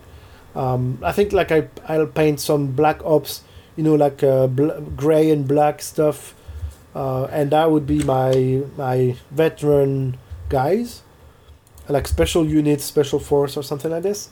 I think it could also be quite cool because then for Deadzone that could be like a you know a separate kind of unit, or like for scenarios you could play them differently. Like uh, kind of building in my head. Okay, this is how I want to expand my GCPS, and that was also quite exciting. Um, so yeah, yeah, a lot of uh, lot of stuff, and uh, now I just want to play more. Uh, I want to play more of them and uh, build more of them. What you could also say, Clem, is if they're painted slightly differently, which makes everything you've said makes total sense. You could say, you know, in the fluff, oh, they're from a different corporation or something like that, or you know, they're from Maison Labs, or you can do Absolutely, whatever you yeah. like. Yeah, yeah you can you can use them slightly differently later but even like in say a, a, a 1000 point or 1500 point army like gcps army i think now i feel i would feel okay with having like one or two squads that have a slight like a different paint scheme like not the uh, various shades of green that i have but like the like the gray gray urban camo guys maybe or like black ops like black and gray um um, like armor and, and, and so on. And I think it would still look cool on the table and still look coherent. Like I can explain that to myself. Like there are the recruits, like the like the green guys, like literally, uh, like figuratively and literally green guys, and they're kind of overwhelmed against the plague or whatever opponent they have. And then there's like the additional veteran unit that uh, is brought to support them further, something like this. Anyway, all I'm saying is um, one Saturday afternoon of playing Firefight, and uh, I'm even more excited to play and build and paint more of that afterwards. So that's pretty pretty cool. super cool, super cool. Yeah, what a great game. So yeah, Fantastic. Yeah, and I just wanted to give a shout out to uh, pod community member uh, Peter Swift, who um, I think basically spontaneously, I think he was painting. So he was he's been out of the hobby for something like twenty years, and he on a whim picked up an Armada box set. So he was painting that. Had a look for a podcast to listen to while he was doing, and uh, happily came across our podcast, Clem. nice. And then, literally a month later, um, he went down his local friendly local friendly gaming store, and was giving Deadzone demos. So he's fallen down the rabbit hole, and um, yeah, way to go, buddy! Yeah, that's amazing. Yeah, that's just just perfect. That's uh, I think that's uh, exactly how to approach the hobby. And uh, welcome on board. We're glad to have you. Uh, we're glad to have you. Yep. Yeah, we certainly are. And Clem, the world holds its breath. Have you painted your Deadzone terrain? What's your guess? Well, I know the answer, but I just want to give you a hard time on the podcast. I choose not to. Choose not to answer. Uh, No, I, I chose to that not to paint it. No, so I mean, uh, if you look at the Facebook group um, from from the, the podcast, I've posted a bunch of pictures from the demo day. By the way, if you want to see the GCPS and Plague uh, next to each other and so on, uh, that's where you can find the pictures. Uh, and also, there's a bunch of Mantic terrain, like from the FLGS, and it just looks awesome. And uh, every time I see it, I'm like, dude, why don't you just paint yours? It's just just put some white and gray on top of it and and a few accent colors and boom it's done and it just looks great and move on. And so i've i've in my head i've done one more step toward having them painted in practice. I haven't. Are you satisfied? Quite satisfied, yes. Yeah, I think those the Battlefield Berlin, the way they've got the Deadzone terrain and, and Firefight terrain painted, it looks amazing.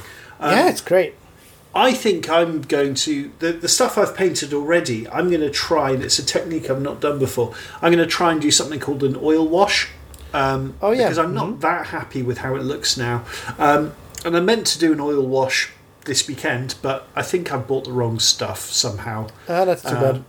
yeah, something weird happened when I tried to mix oil with some uh, some white spirit. So maybe I've, I've I've done something wrong. It's definitely my fault. Um, Are you sure you I- need to, to mix try it? that. No, I think you don't mix it, right? It's it's not like water, like acrylics, like you know, in acrylics paint, you put water.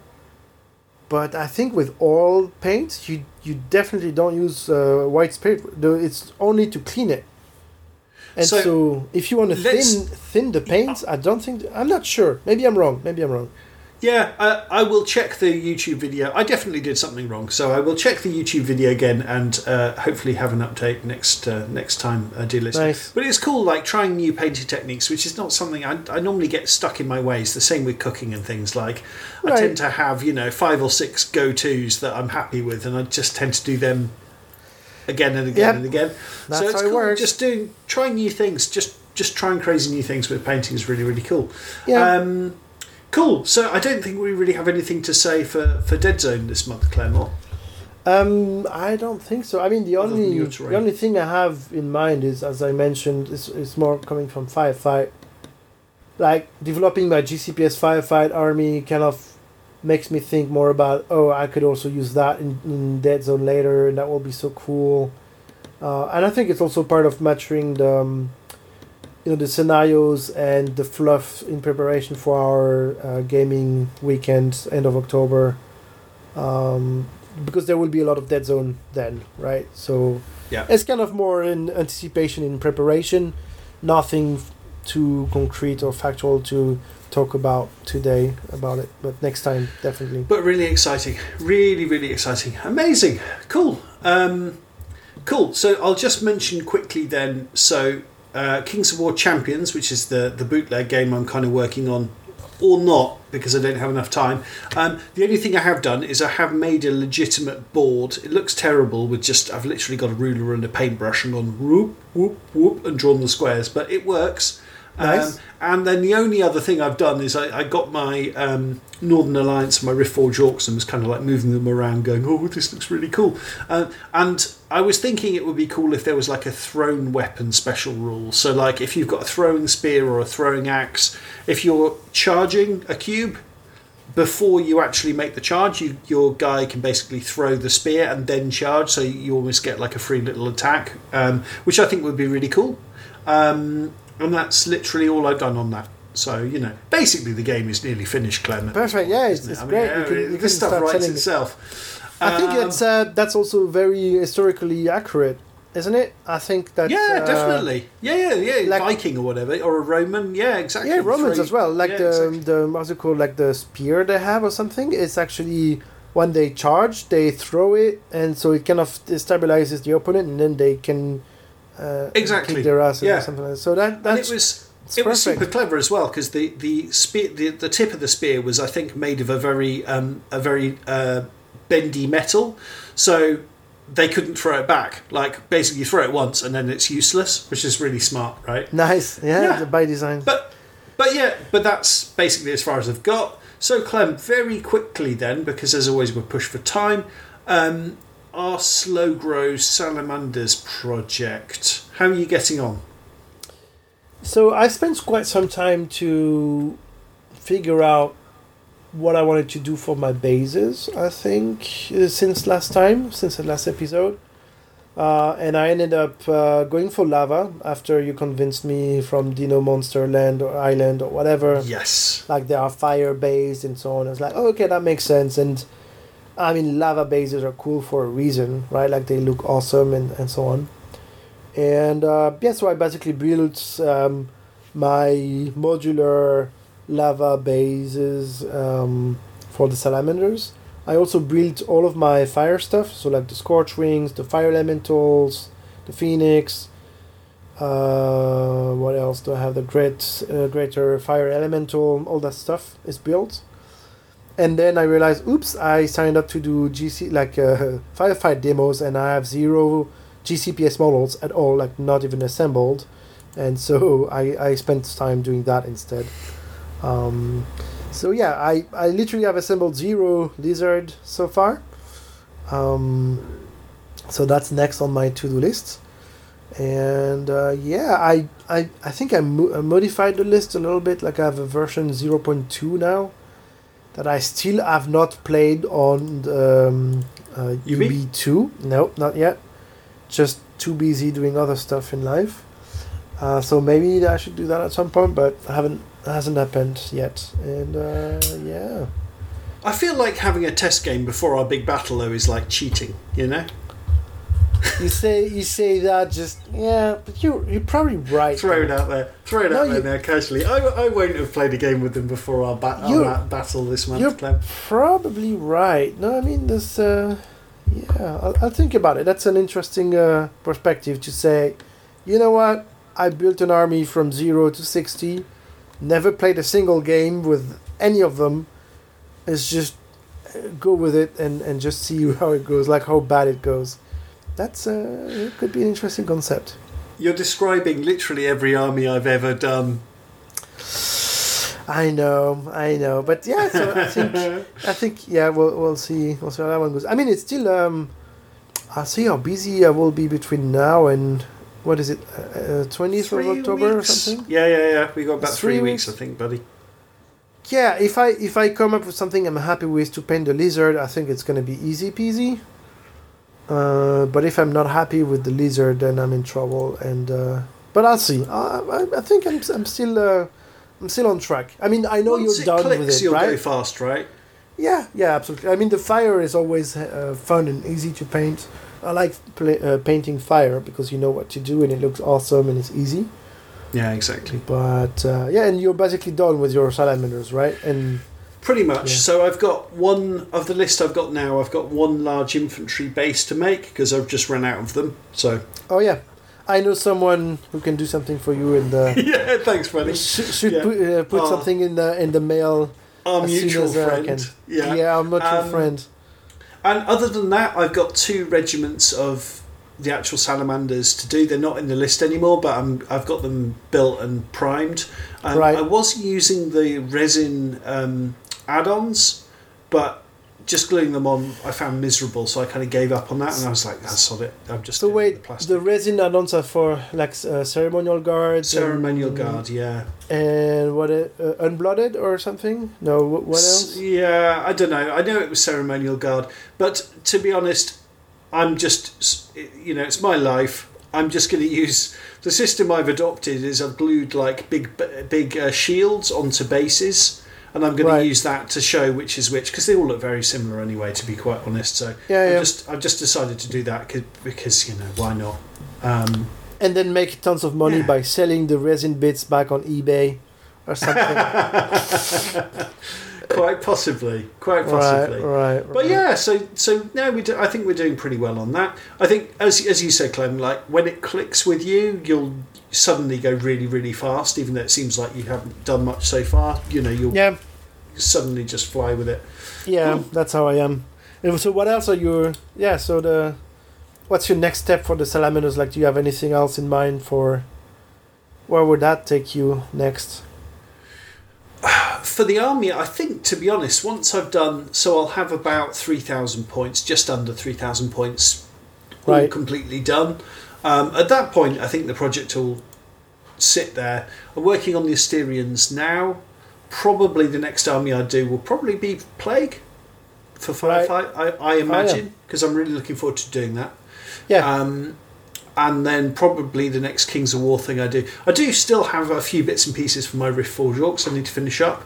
right. Um, but probably my next big project will be the Plague, and then Kings of War wise, it will probably be when the Twilight Kin come out. To be honest.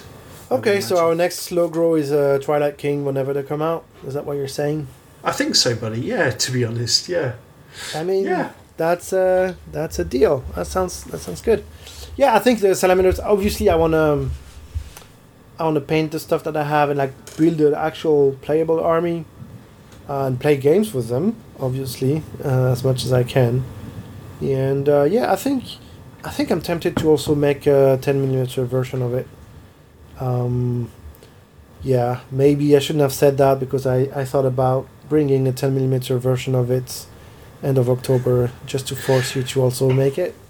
That would have been so funny though if you What- what you- up with your army in the wrong scale. that would have been extremely funny. I know I, I I'll bring the 28mm stuff, but I I think I will bring also 10mm stuff uh, for you to uh, actually give it a try.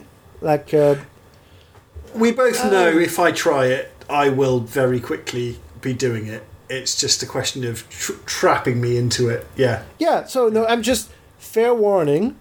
Like one of your surprise uh, birthday gifts is 10 millimeters, your salamanders uh, list. Yeah, I need you to send me your list, by the way, so that I know exactly. Seriously? Yeah, of course. Oh, that's so kind of you, buddy. Yeah, it's kind of to Oh, strong, strong arm you. It's to strong arm you into 10 millimeter Kings of War, but I'm sure you're gonna love Oh it. Oh, no! Obviously, there's loads of strings attached, but that's still super cool. Yeah, of course I'll love it. Yeah. Oh, that's amazing, buddy. Thank you so much. So I think that's uh, that's Ah, about it for our boy. slow grow. So next one is uh, Twilight Kin, and we also have the, the same slow grow for 10 millimeters.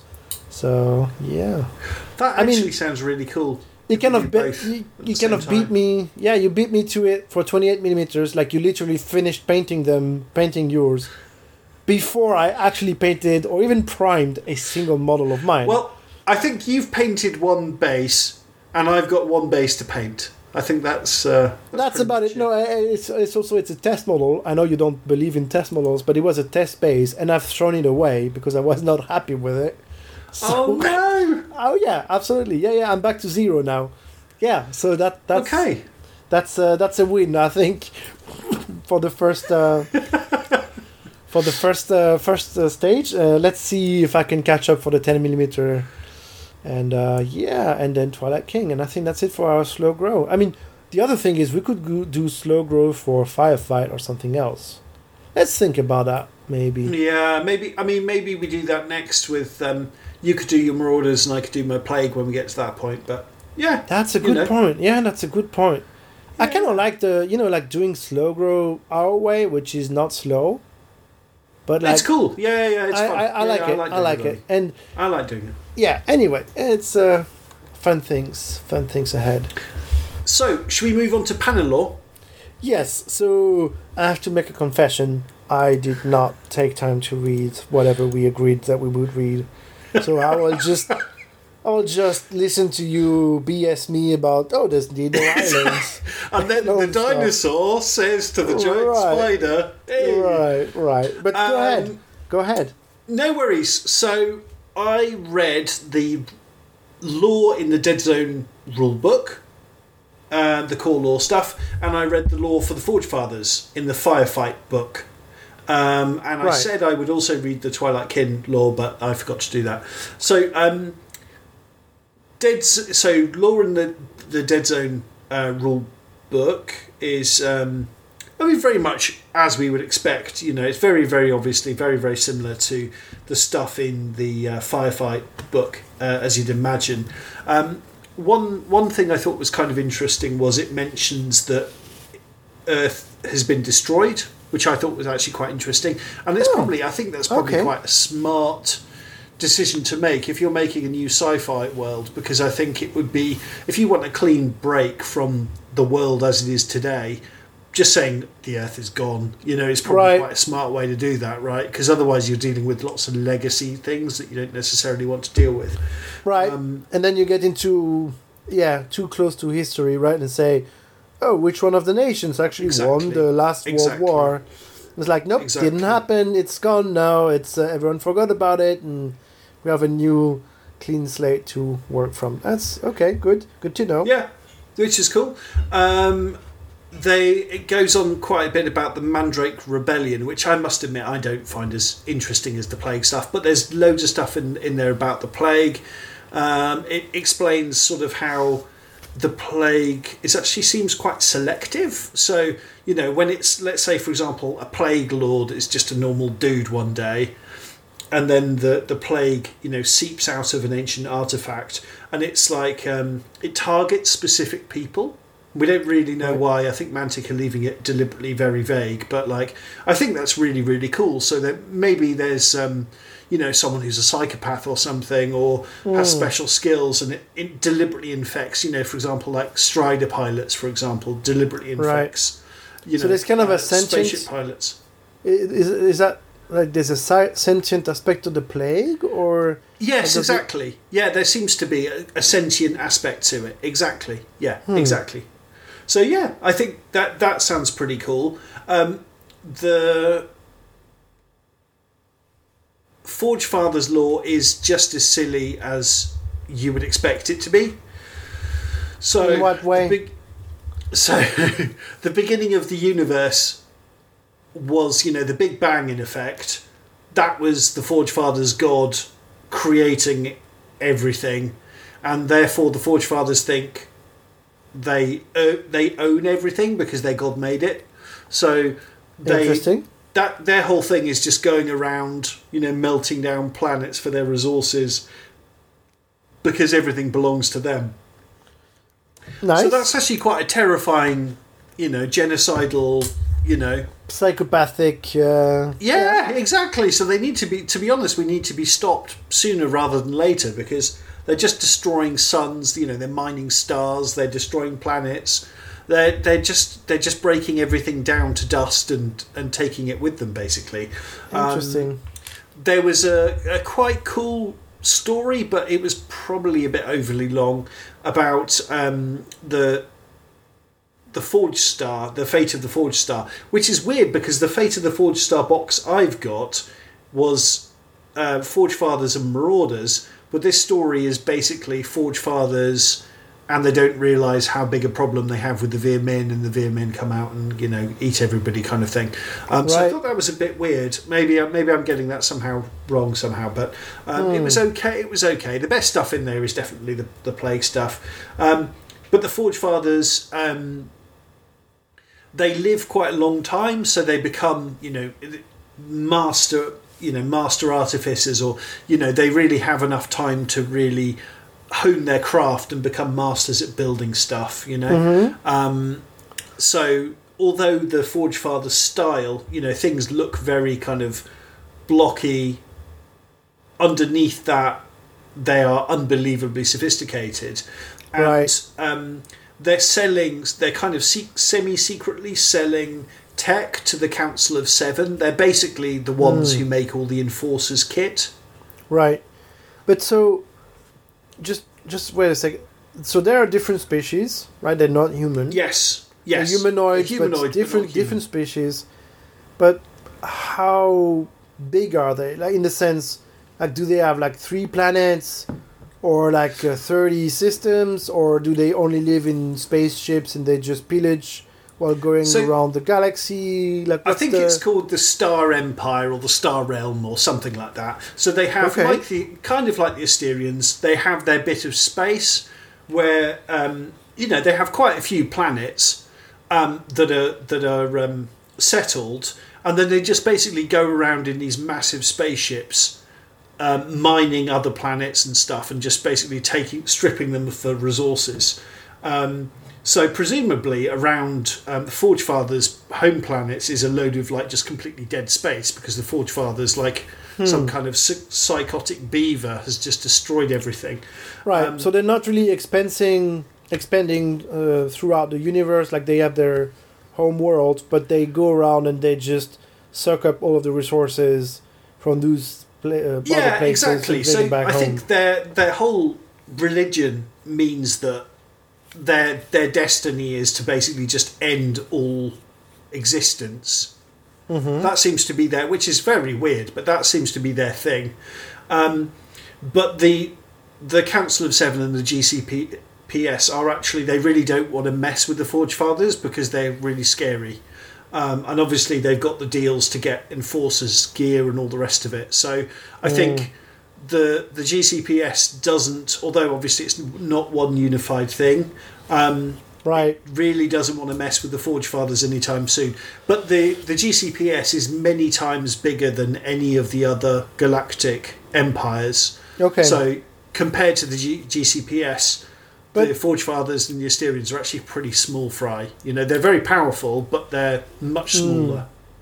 And so, what is in what is in it for the Forge Fathers when they do a trade deal with the GCPS, right? Like if you said they have the advanced tech, and they kind of like all, live on their own, and they don't really. I guess you don't see Forge Fathers on GCPS colonies or something. Like it's not like uh, No, you You know- don't. No. Um, so, although having said that, in the, for example, in the Star Saga board game, one of the characters was a was a artificer, I think.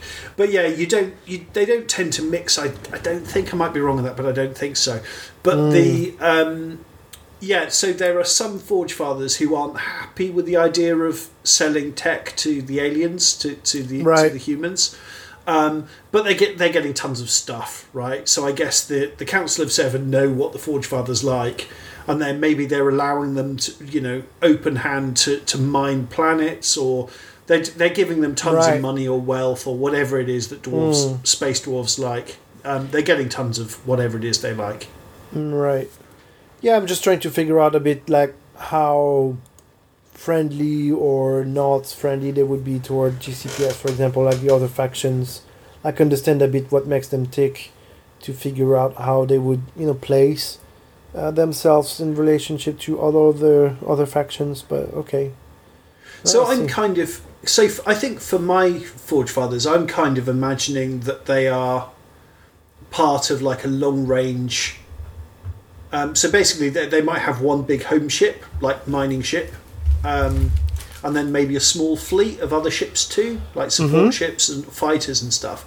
And I'm kind of imagining that they're just on a long term kind of mining slash, you know, you know they're almost on a, on a you know like the Starship Enterprise except with more mining and more dwarfs. You Right. know they're off they're off to kind of explore slash uh, you know you know mine things and um, they're kind of they've been away for a long time. I think is kind of what I'm what I'm imagining. Right, I see know. what you mean. Yeah, yeah, that makes sense. Yeah, no, that's um, that's an interesting thing. Now I, I kind of want to um, also check the what's it called, like the Mandrake uh, Rebellion.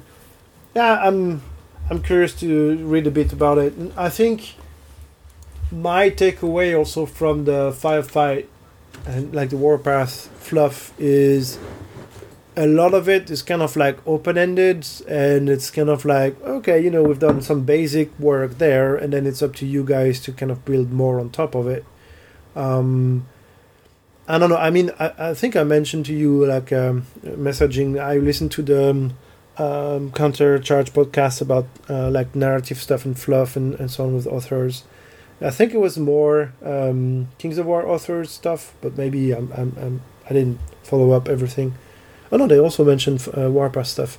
But anyway, so kind of gave me the impression. Oh yeah, it's it's quite open. Like uh, if you want to write a novel about it or like uh, come up with your own stuff, kind of feel free to do it, right? I mean, we already knew. Well, it's your game. If you want to tell the story differently, just do it. But uh, I think it goes a bit further than that. It's uh, there's a lot of open-ended aspects to it, and um, in a way, I think it's interesting, right? Like, uh, it means we can kind of cherry pick which parts we like or which parts are inspiring to us. Like you mentioned, like the plague. I think we both love the plague stuff and how it interacts with the crazy galactic capitalistic empire and um, you know kind of uh, twist uh, uh, history of mankind around and just go from there and build on top of it. I think that's uh, pretty cool stuff to do. So Definitely. And in my mind, I don't know whether you agree with me, Clem, but I see. I think this is the last days of the GCPS. I think it'll. I think it'll take a long time, but in my mind, I just. I think it's kind of at its zenith now, and it's. You know, the seeds for its downfall are already sown. You know, whether it's. You know, I, I don't think they're going to defeat the plague. I mean, it talks in the book about um, obviously dead zones and containment protocols and how they're doing research into um, how they can beat it, either by controlling it, a la Yeah. you know, the kind of stuff Ma- Maison Labs does. But I always think back to you know the the abandoned worlds that you know we we, we don't know what happened. yeah, Um, but you know, I, I think that you know the humans are really smart and sneaky, and, and very inventive, and, and often at their best at times of you know, of Yeah. a dire need. But yeah, I kind of feel like the GC, you know, the in in a few more millennia, there'll be another species approaching the Asterians and going, "Oh, all these worlds are abandoned. What happened there?" And the Asterians Right. are like, "Ah, don't, don't worry about it, buddy, but don't go, don't go Don't near go the there." Death Ark." Yeah, yeah, it makes sense. I think that's one way to look at it. My eternal optimistic side kind of want to say, nah, the GCPS and humanity will just uh, get over it and uh, like survive this and transcend it and do something else. And it's just kind of a narrative trick. It's it's so big, whatever comes after that I can't imagine it, and so you imagine something that just ends you in a way. You see what I mean? Yeah. Um, so uh, I don't know. I wouldn't. I wouldn't bet against humanity post GC like being gone after GCPS, but I don't know. It's it's an interesting thing though, like to kind of imagine the unimaginable. Uh, what happens after. So yeah, I don't know. Interesting, interesting cool. stuff. Should we move on to the um, to our next section? What is our next section, Chris? Our next section, buddy, is listener questions, and we have an actual email. Right. Oh yeah, that's true. So, Do you want to read it?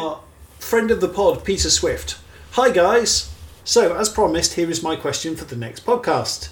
You mentioned in episode 6 the possibility of having sub factions of the GCPS, all with a different style slash spin. My question falls into several parts, like all best questions do. So, one, how many sub factions do you envisage when thinking of this? To me, the obvious choice is seven, one for each uh, council member. Two, if sub factions were to be created, what sort of theme or flavour would you really like to see? Three, how would you go into differentiating different groups and making them distinct? And four, given how much you have discussed the plethora of armies in Kings of War and how you feel that number should be reduced, would creating multiple GCPS subgroups lead to a uh, to a danger of the same thing in Dead Zone slash Firefight?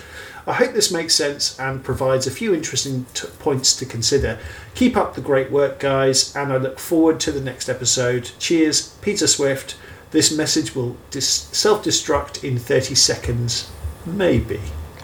Ah, cool. Cool question. Thanks, uh, thanks, Peter, for sending it in. And uh, I think it's a really, really good point, really interesting thing to discuss.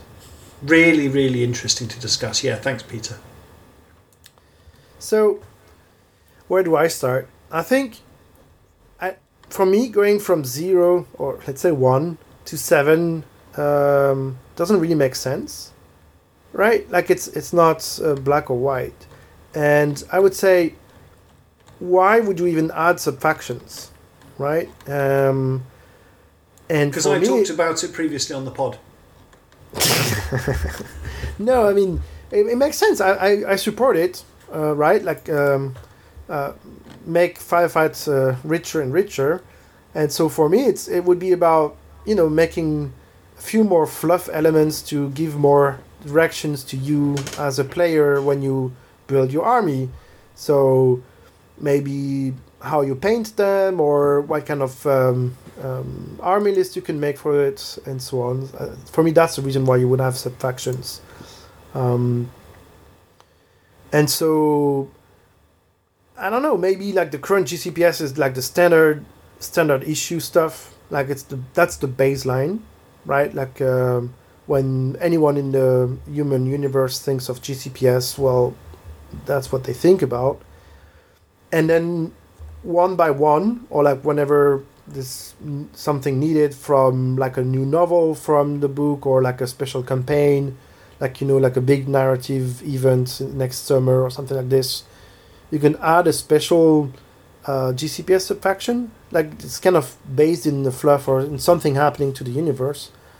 Um, and yeah, it could be coming from again like a big narrative de- uh, development in the universe. Like um, this corporation is thing- something special in that planet, uh, and therefore you get a special kind of GCPS. Like I don't know, maybe there's a very interesting resource that can only be found deep down under the oceans or whatever, like on on a water planet or something, and then you get blue GCPS because it's water, it's blue, and uh, they have kind of a nautic theme, whatever that means, or in the rules, or like divers, or whatever it is, and uh, or maybe the special resource that they found gives them special powers or special um, like um, specific troops or specific units.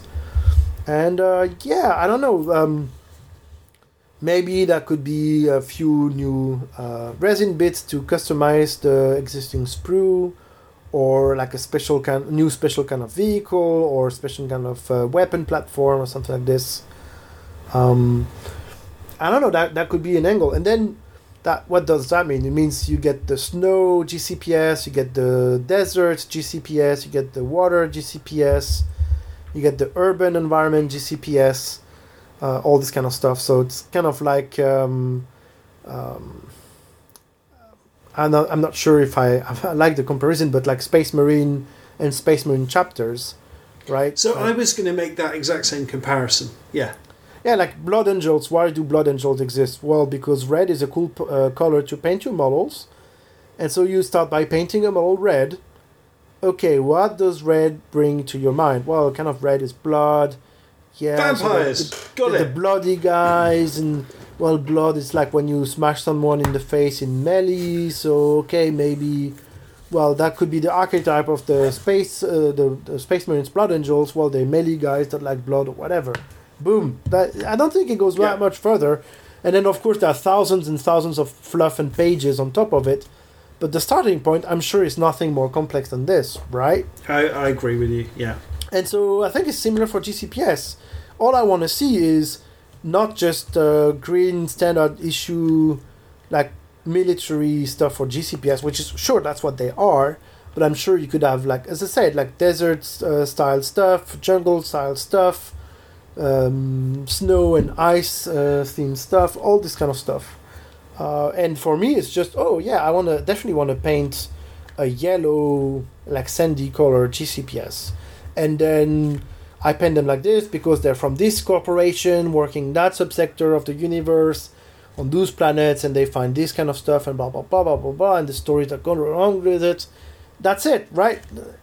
You don't need that much more but immediately, instantly, oh, I don't really like the green color scheme. Well, but I love this the desert color scheme, and boom, I can go with this one. It's the same for Space Marines. I personally hate the ultramarine blue. I think it's an awful color, and I never want to paint any of those. I have a decent sized Blood Angels force because I love I love painting red. That's it, right? Doesn't go much further. I also like It can go. It can go further, but it often doesn't. No, I mean, No, but that's the starting point, Yeah. right? Like it's, I, yeah, for me at least, I think that's um, that's where uh, it could go. And as I mentioned earlier, like for my own GCPS army, like I really made me think. Yeah, I also want to paint like black and you know, like special ops, like black and dark gray, and maybe you know like bright green for the lenses, and you know like the stealthy elite dudes, and like oh yeah, that sounds so cool. I want to paint a unit of those and boom that's it like that's that's the story that's it's not even a sub faction i agree with you like I'm, the way i plan to use them is for veterans but maybe if you push the concept a bit further then yeah it could be uh, like elite gcps or like um, intervention gcps or like a secret something gcps or like a secret uh, special ops uh, gcps mason labs or whatever you know this kind of stuff who knows yeah. or so like I- the Inquisition. Sorry, I'm, I'm talking a lot. You should. No worries, buddy. No worries, buddy. It's it's nice. It's you for a change. So I yeah, I think you've you've touched on a lot of the to- the topics, and in fact, I was going to give the Space Marines as an example. So um, so that's interesting. So I think the best example is the Maison Labs because that's something we know Mantic It have done, and I think they've done really well, right? So Maison Labs. I think will be in firefight, and obviously they're already in Dead Zone. Yes, So absolutely. That makes sense. Yeah, I want to see Mason Lab as the next firefight faction, Yeah. or the Rebs, right? Rebs are also Yeah. GCPS, or Yeah. sort of. Yeah, I mean more or less. You can you can do them however you want. You could do them as renegade GCPS. You could do, you know there's loads Yep. of ways you could do. Them. But the so if we just if we use let's use Maison Labs our, as our example. There is interesting law and rules reasons that Maison Labs is its own distinct thing. It has Yes. cyborgs, it has zombies because it's doing these horrible ex- science experiments. Right. So it has a reason to exist. It's got cool lore. It's a cool idea, but it has a reason to exist. Um, so you know the the lazy thing to then say is okay. Well, there's another corporation that specialises in you know training Veer-myn. You know that would be the really lazy way to go with it, which is just basically the same idea Right. of Maison Labs. But so, but we know. Mantic tends to work that way, right? Where Yep. you know whether it's Kings of War or, or or Firefight, it'll look at the models it has and try and increase the sales of them, and go, well, obviously it's an easy way to do it. Yeah. What I'd like to see, Clem, actually, is actually um, in the rule book or you know whatever. I'd like to see like basically a traits, like a corporation traits table, so that you can Yeah. make your own corporation, give it whatever name you want to call it, you know, Quinson Incorporated, whatever you want to call it, Right. and then okay, well, my corporation, I kind of have an idea that they're from the second sphere. They're not a super old corporation, but like they're small, but they they they're quite rich Yeah. and they specialize they kind of punch above their weight because they've got really good tech they're illegally buying some forge fathers stuff but so they're they're small you know they're very very elite low model count kind of a force right. and that way you can kind of paint them up however you want to maybe you pick like there's some kind of um, special rules and you get to pick one you know Yeah, like you choose your faction orders. options. Your faction orders are different. Your commander special orders are different for the. Exactly, exactly. Maybe, maybe even the, the list building is maybe slightly different. That Yep. actually, you Yep. maybe you can't take recruits. You know, maybe Yep. you can take you know. Absolutely. Yeah. So all, all that stuff without completely changing it, um, but just allowing because the beauty of Space Marines, right? So there's kind of they've got two things going on. Is they've got some very distinctive paint styles, and it's really easy, as you said, Clem, to go. Well, I hate painting blue, but I love painting red. Right, I'm, I'm the Blood Angels. Right, I've, I've picked, and then there's also lore and everything to go with that. But also, they've been clever enough to go. Well, there's loads of other chapters that we don't even know what they're doing. So Make your own. your models how you want to make your own exactly so Yep, yep. maybe and peter makes a really really good point is to be honest clem we could bash out seven gcps factions in a couple of hours that are okay but where do you go from there like you know i think only add stuff if it's genuinely an interesting the mason labs are very interesting for the game like Yeah, they're they- unique. they play They're very they, unique they well are in the fluff. unique they play unique they feel unique on the table they are it's really really interesting Yeah. So I mean, it adds to the universe as well. I mean, to to answer also the question of oh, for Kings of War we say remove the number of factions. I I think that's not exactly what we say. We say yeah, maybe some of them could go, but mostly why would they go? Because we want them to refocus on Mantic's own IP and kind of strengthen the universe. And so adding some subfaction to GCPS is in the end the same thing. It's just making a stronger backbone to whenever you play games. And so for Kings of War, there are maybe too many factions, and so if you want to make it stronger from the fluff perspective, you need to recenter, refocus some of them. For GCPS, for Firefight and GCPS, I think it's the opposite. There could be a few more factions or a, a, bit more open-ended aspects to it, and so creating more sub-factions, I think in the end is the same thing as removing some in, in, in Kings of War. Um, but as well like you know even if we look at the council of seven and go okay let's start coming up with names. These are super shadowy things right? And i'm sure they don't officially exist. So um you know, I think you know the Council of Seven themselves would utterly deny there's even a Council of Seven, if that makes sense. Um, I mean, what might be cool would be if there's, let's say, for example, you had a, a um, firefight faction that was in the Council of Seven. Um, well, maybe they could take enforcers and they could take GCPS units. right.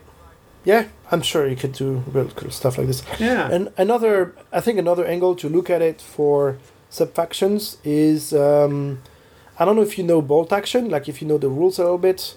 Yeah. Um, but so basically, the army list in bolt action, you have a tons of stuff. Like for, let's say, the German uh, book or the US book that I have, you have basically every entry for every period of the war. And so there's a lot of stuff. And then you have uh, a ton of what they call theater um, selectors, like theater books. And so you can buy a, like a campaign supplement for, but whatever, like uh, the Battle so if you're Stalingrad. fighting in North Africa or Stalingrad or whatever, they'll have different kit, right? Exactly, and so instead of having the let's say the fifty kind of vehicles you can take, well, if you play Northern Africa, you can only play the three that could be there, and the rules for list building your platoon, like your platoon selector, um, is entirely different, because historically speaking, there weren't any. I, I'm I, I'm talking out of uh, my mind. There were no flamers, whatever. I don't know. Maybe that's not true, but or there were no heavy tanks. Just let's just pick And- that, just pick an example and run with it. Yeah. Yeah, and so it means if you build a list for this theater selector, you are not allowed to take any flavors, e- even though if it's in the list, and you are not allowed to take this kind of heavy tank, even though it's in the list, in the generic list. And so it's sort of like theme list from Kings of War, but it's more like a, a sub-selection of what you can get from the, the, the master list. And I think it's it's pretty cool. It's um it's a very interesting way to do um, like a different flavor. Like you still play a U.S. Army, for example, but it's not a generic uh, U.S. Army. Uh, it's kind of disconnected from the historical aspect of it. It's no, oh no, I know exactly. I can only build my list this way or that way to kind of fit more the story. And I think you could do the same thing in a completely um, like sci-fi uh, imaginary world. Like uh, we're not fighting GCPS like the generic entity. We're fighting on this specific planet, on those events from the universe, and for in those events, the context is this, this, and this. Meaning, I don't know, like there's a Strider factory on that planet, and so there are tons of Striders, but there's not this kind of other stuff. So would this be a global campaign, Maybe, like a, like a CoK book for for Firefight and Dead Zone? Maybe, yeah. I mean, I, we've, we've talked about it. Definitely, the next thing I want to see developed is Mason Labs in Firefight. Like, I want to see what uh, Mason Labs is in Firefight, and I think there's tons of potential. And I think they could do a super cool campaign around it. Um, yeah, yeah, maybe. And maybe all this could go in the app, Clem. yeah, this wildly ambitious app. So Yeah. I, I love that idea because I think it really freshens things up. So you know, it might be you know, let's say the Forge Father- Fathers they can't get tanks to this particular planet, Yeah, or we're fighting actually on a giant space station and you can't get tanks onto it. You know, like right. Yeah, absolutely. and we have to refresh how we play and try new things and and let's Yep. be honest, buy new models. Yeah, yeah, or like it's uh, they're like it's an assault on a big mason-like complex, like a big, uh, big facility, and so obviously you don't have flyers, you don't have tanks, you know, like it's a different kind of uh, combat layout, or like industrial cities or something like this. Whatever, uh, just come up with a story and then roll with it. And I'd like to see. I mean, I've kind of had all kinds of crazy thoughts because the, the setting for Firefight Dead Zone is so incredibly broad, right? As you said, Clem, it's it's deliberately open, and so you know, I think of loads of different tropes. So you know, think about you know, maybe there's some a religious cult that that rejects technology, or you know. I mean, you know, there's androids, or you know, we we talked about this loads, right? There's so many Right. different possibilities. Um, but I think it would to introduce. Maybe it's more reasonable to do these kind of things in Dead Zone, but um, I think it would have to be a like the Maison Labs, which I think is such a great idea. It would it would have to give something to the game that the game doesn't currently quite have. Um, Right. I wouldn't just create new factions for the sake of it. Having said that, I do like my my own idea. I mean, I would, wouldn't I? Um, about having that kind of a selector, you know, for your GCPS. You know, Yep. cr- almost create your own. Um, I mean, because I think that's a nice idea. Yeah, I think that could work. Uh, if we talk about like adding factions to Firefight, the nameless don't exist in Firefight yet. Definitely, that's something that could happen. The rebels also, um, although we mentioned it's pretty hard maybe for the the plastic sprue. But I mean, they will. Hopefully, they will keep developing this universe, and there are tons of ways they can do it. And I think back to the original question around the sub factions for GCPS, from their perspective, I think it's just a new way to use the existing kits and maybe releasing um, one or two new things on top of it, and it gives another angle to get get into the GCPS, and I think that's uh, that's why it could be interesting for them. Uh, but yeah, hopefully we answered the the question in the for the four sub questions uh, from it. Um, Yeah, and um, again, we we absolutely love this kind of interaction, right? So thank Peter, Yeah. thank you so much for sending that in. We really appreciate it. And uh, oh, and Clem, uh, and we are we've run out of time. Um, one thing we haven't mentioned yet, so we're going to have to completely skip topic of the month. We'll do it do it another time though, because I think it's important. Um, Yep. Clem, we what we've started doing. Mup join the fun on uh, Facebook and Discord. Absolutely, Um, yeah, that's true. So we've done this the last two Friday nights, um, and it's uh, Discord video chat, and we've just done some hobby stuff, and we're lucky enough that some really nice people have joined us for it. Uh, Yeah. So it's been really, really fun. If you're interested, please do check out the Facebook page um, because it's it's been great. It's been really, really great. Really nice people, very friendly Yeah. and relaxed, and everything we would want it to be. Right, Clem? Absolutely. I mean, I I love the um, the social aspect of the the tabletop hobby, right? Like the you go and play games with people and you chat about all this stuff, and uh, hobby hangouts like this. So basically, you just join a, a video chat and you work on your own projects.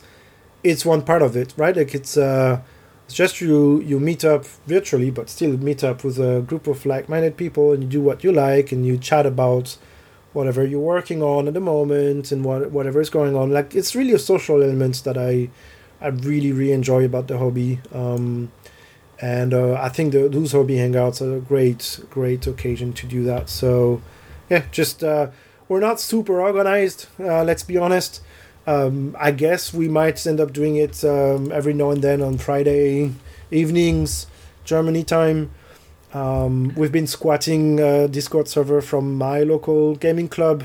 Maybe we could do it in another place in the future. I don't know. Although works there, why create an empty Discord server just for that? Or Yeah. and uh, yeah, um, super cool. And uh, I hope uh, uh, to do more uh, regularly and have people join and uh, join the fun. I mean, I'm happy with the name we found for it. Isn't it great? Like uh, MUP join the fun. I think that's exactly it. That's exactly what it's about. So perfect Yeah, name. exactly. Yeah, and funny enough, Clem, I've never actually done something like that before. Yeah. Um, oh, that's and it's interesting. so nice. It's, I mean, we're just so lucky that uh, we have such lovely listeners. Um, but uh, it's just, it's great. It's really good. Really enjoy it. Yeah. Yeah, we, we, we do them sometimes with the with the club, like similar on Discord and everything. And uh, yeah, I really like it. It's uh, you know instead of uh, listening to a podcast or when you run out of podcasts to listen to, uh, you can just join a live live uh, group and uh, chat with people. That's also pretty cool. Um, yeah, so join us next time. Nice. Yes, please do, dear listener. Check, check out our Facebook for the details. So, Clem, we are past time and we didn't even speak about the topic of the month. Have you Right. got any shout outs or anything else you want to say before we conclude the show? Buy the big red book, is what we're saying, right? Yeah, I think I'm excited about the Big Red Book. Uh, you guys probably should be excited too. Uh, get it, get your ambush lists ready. Let's organize ambush events, uh, wa- uh, newbie welcome, and uh, yeah, that's that's about it. What's on my mind?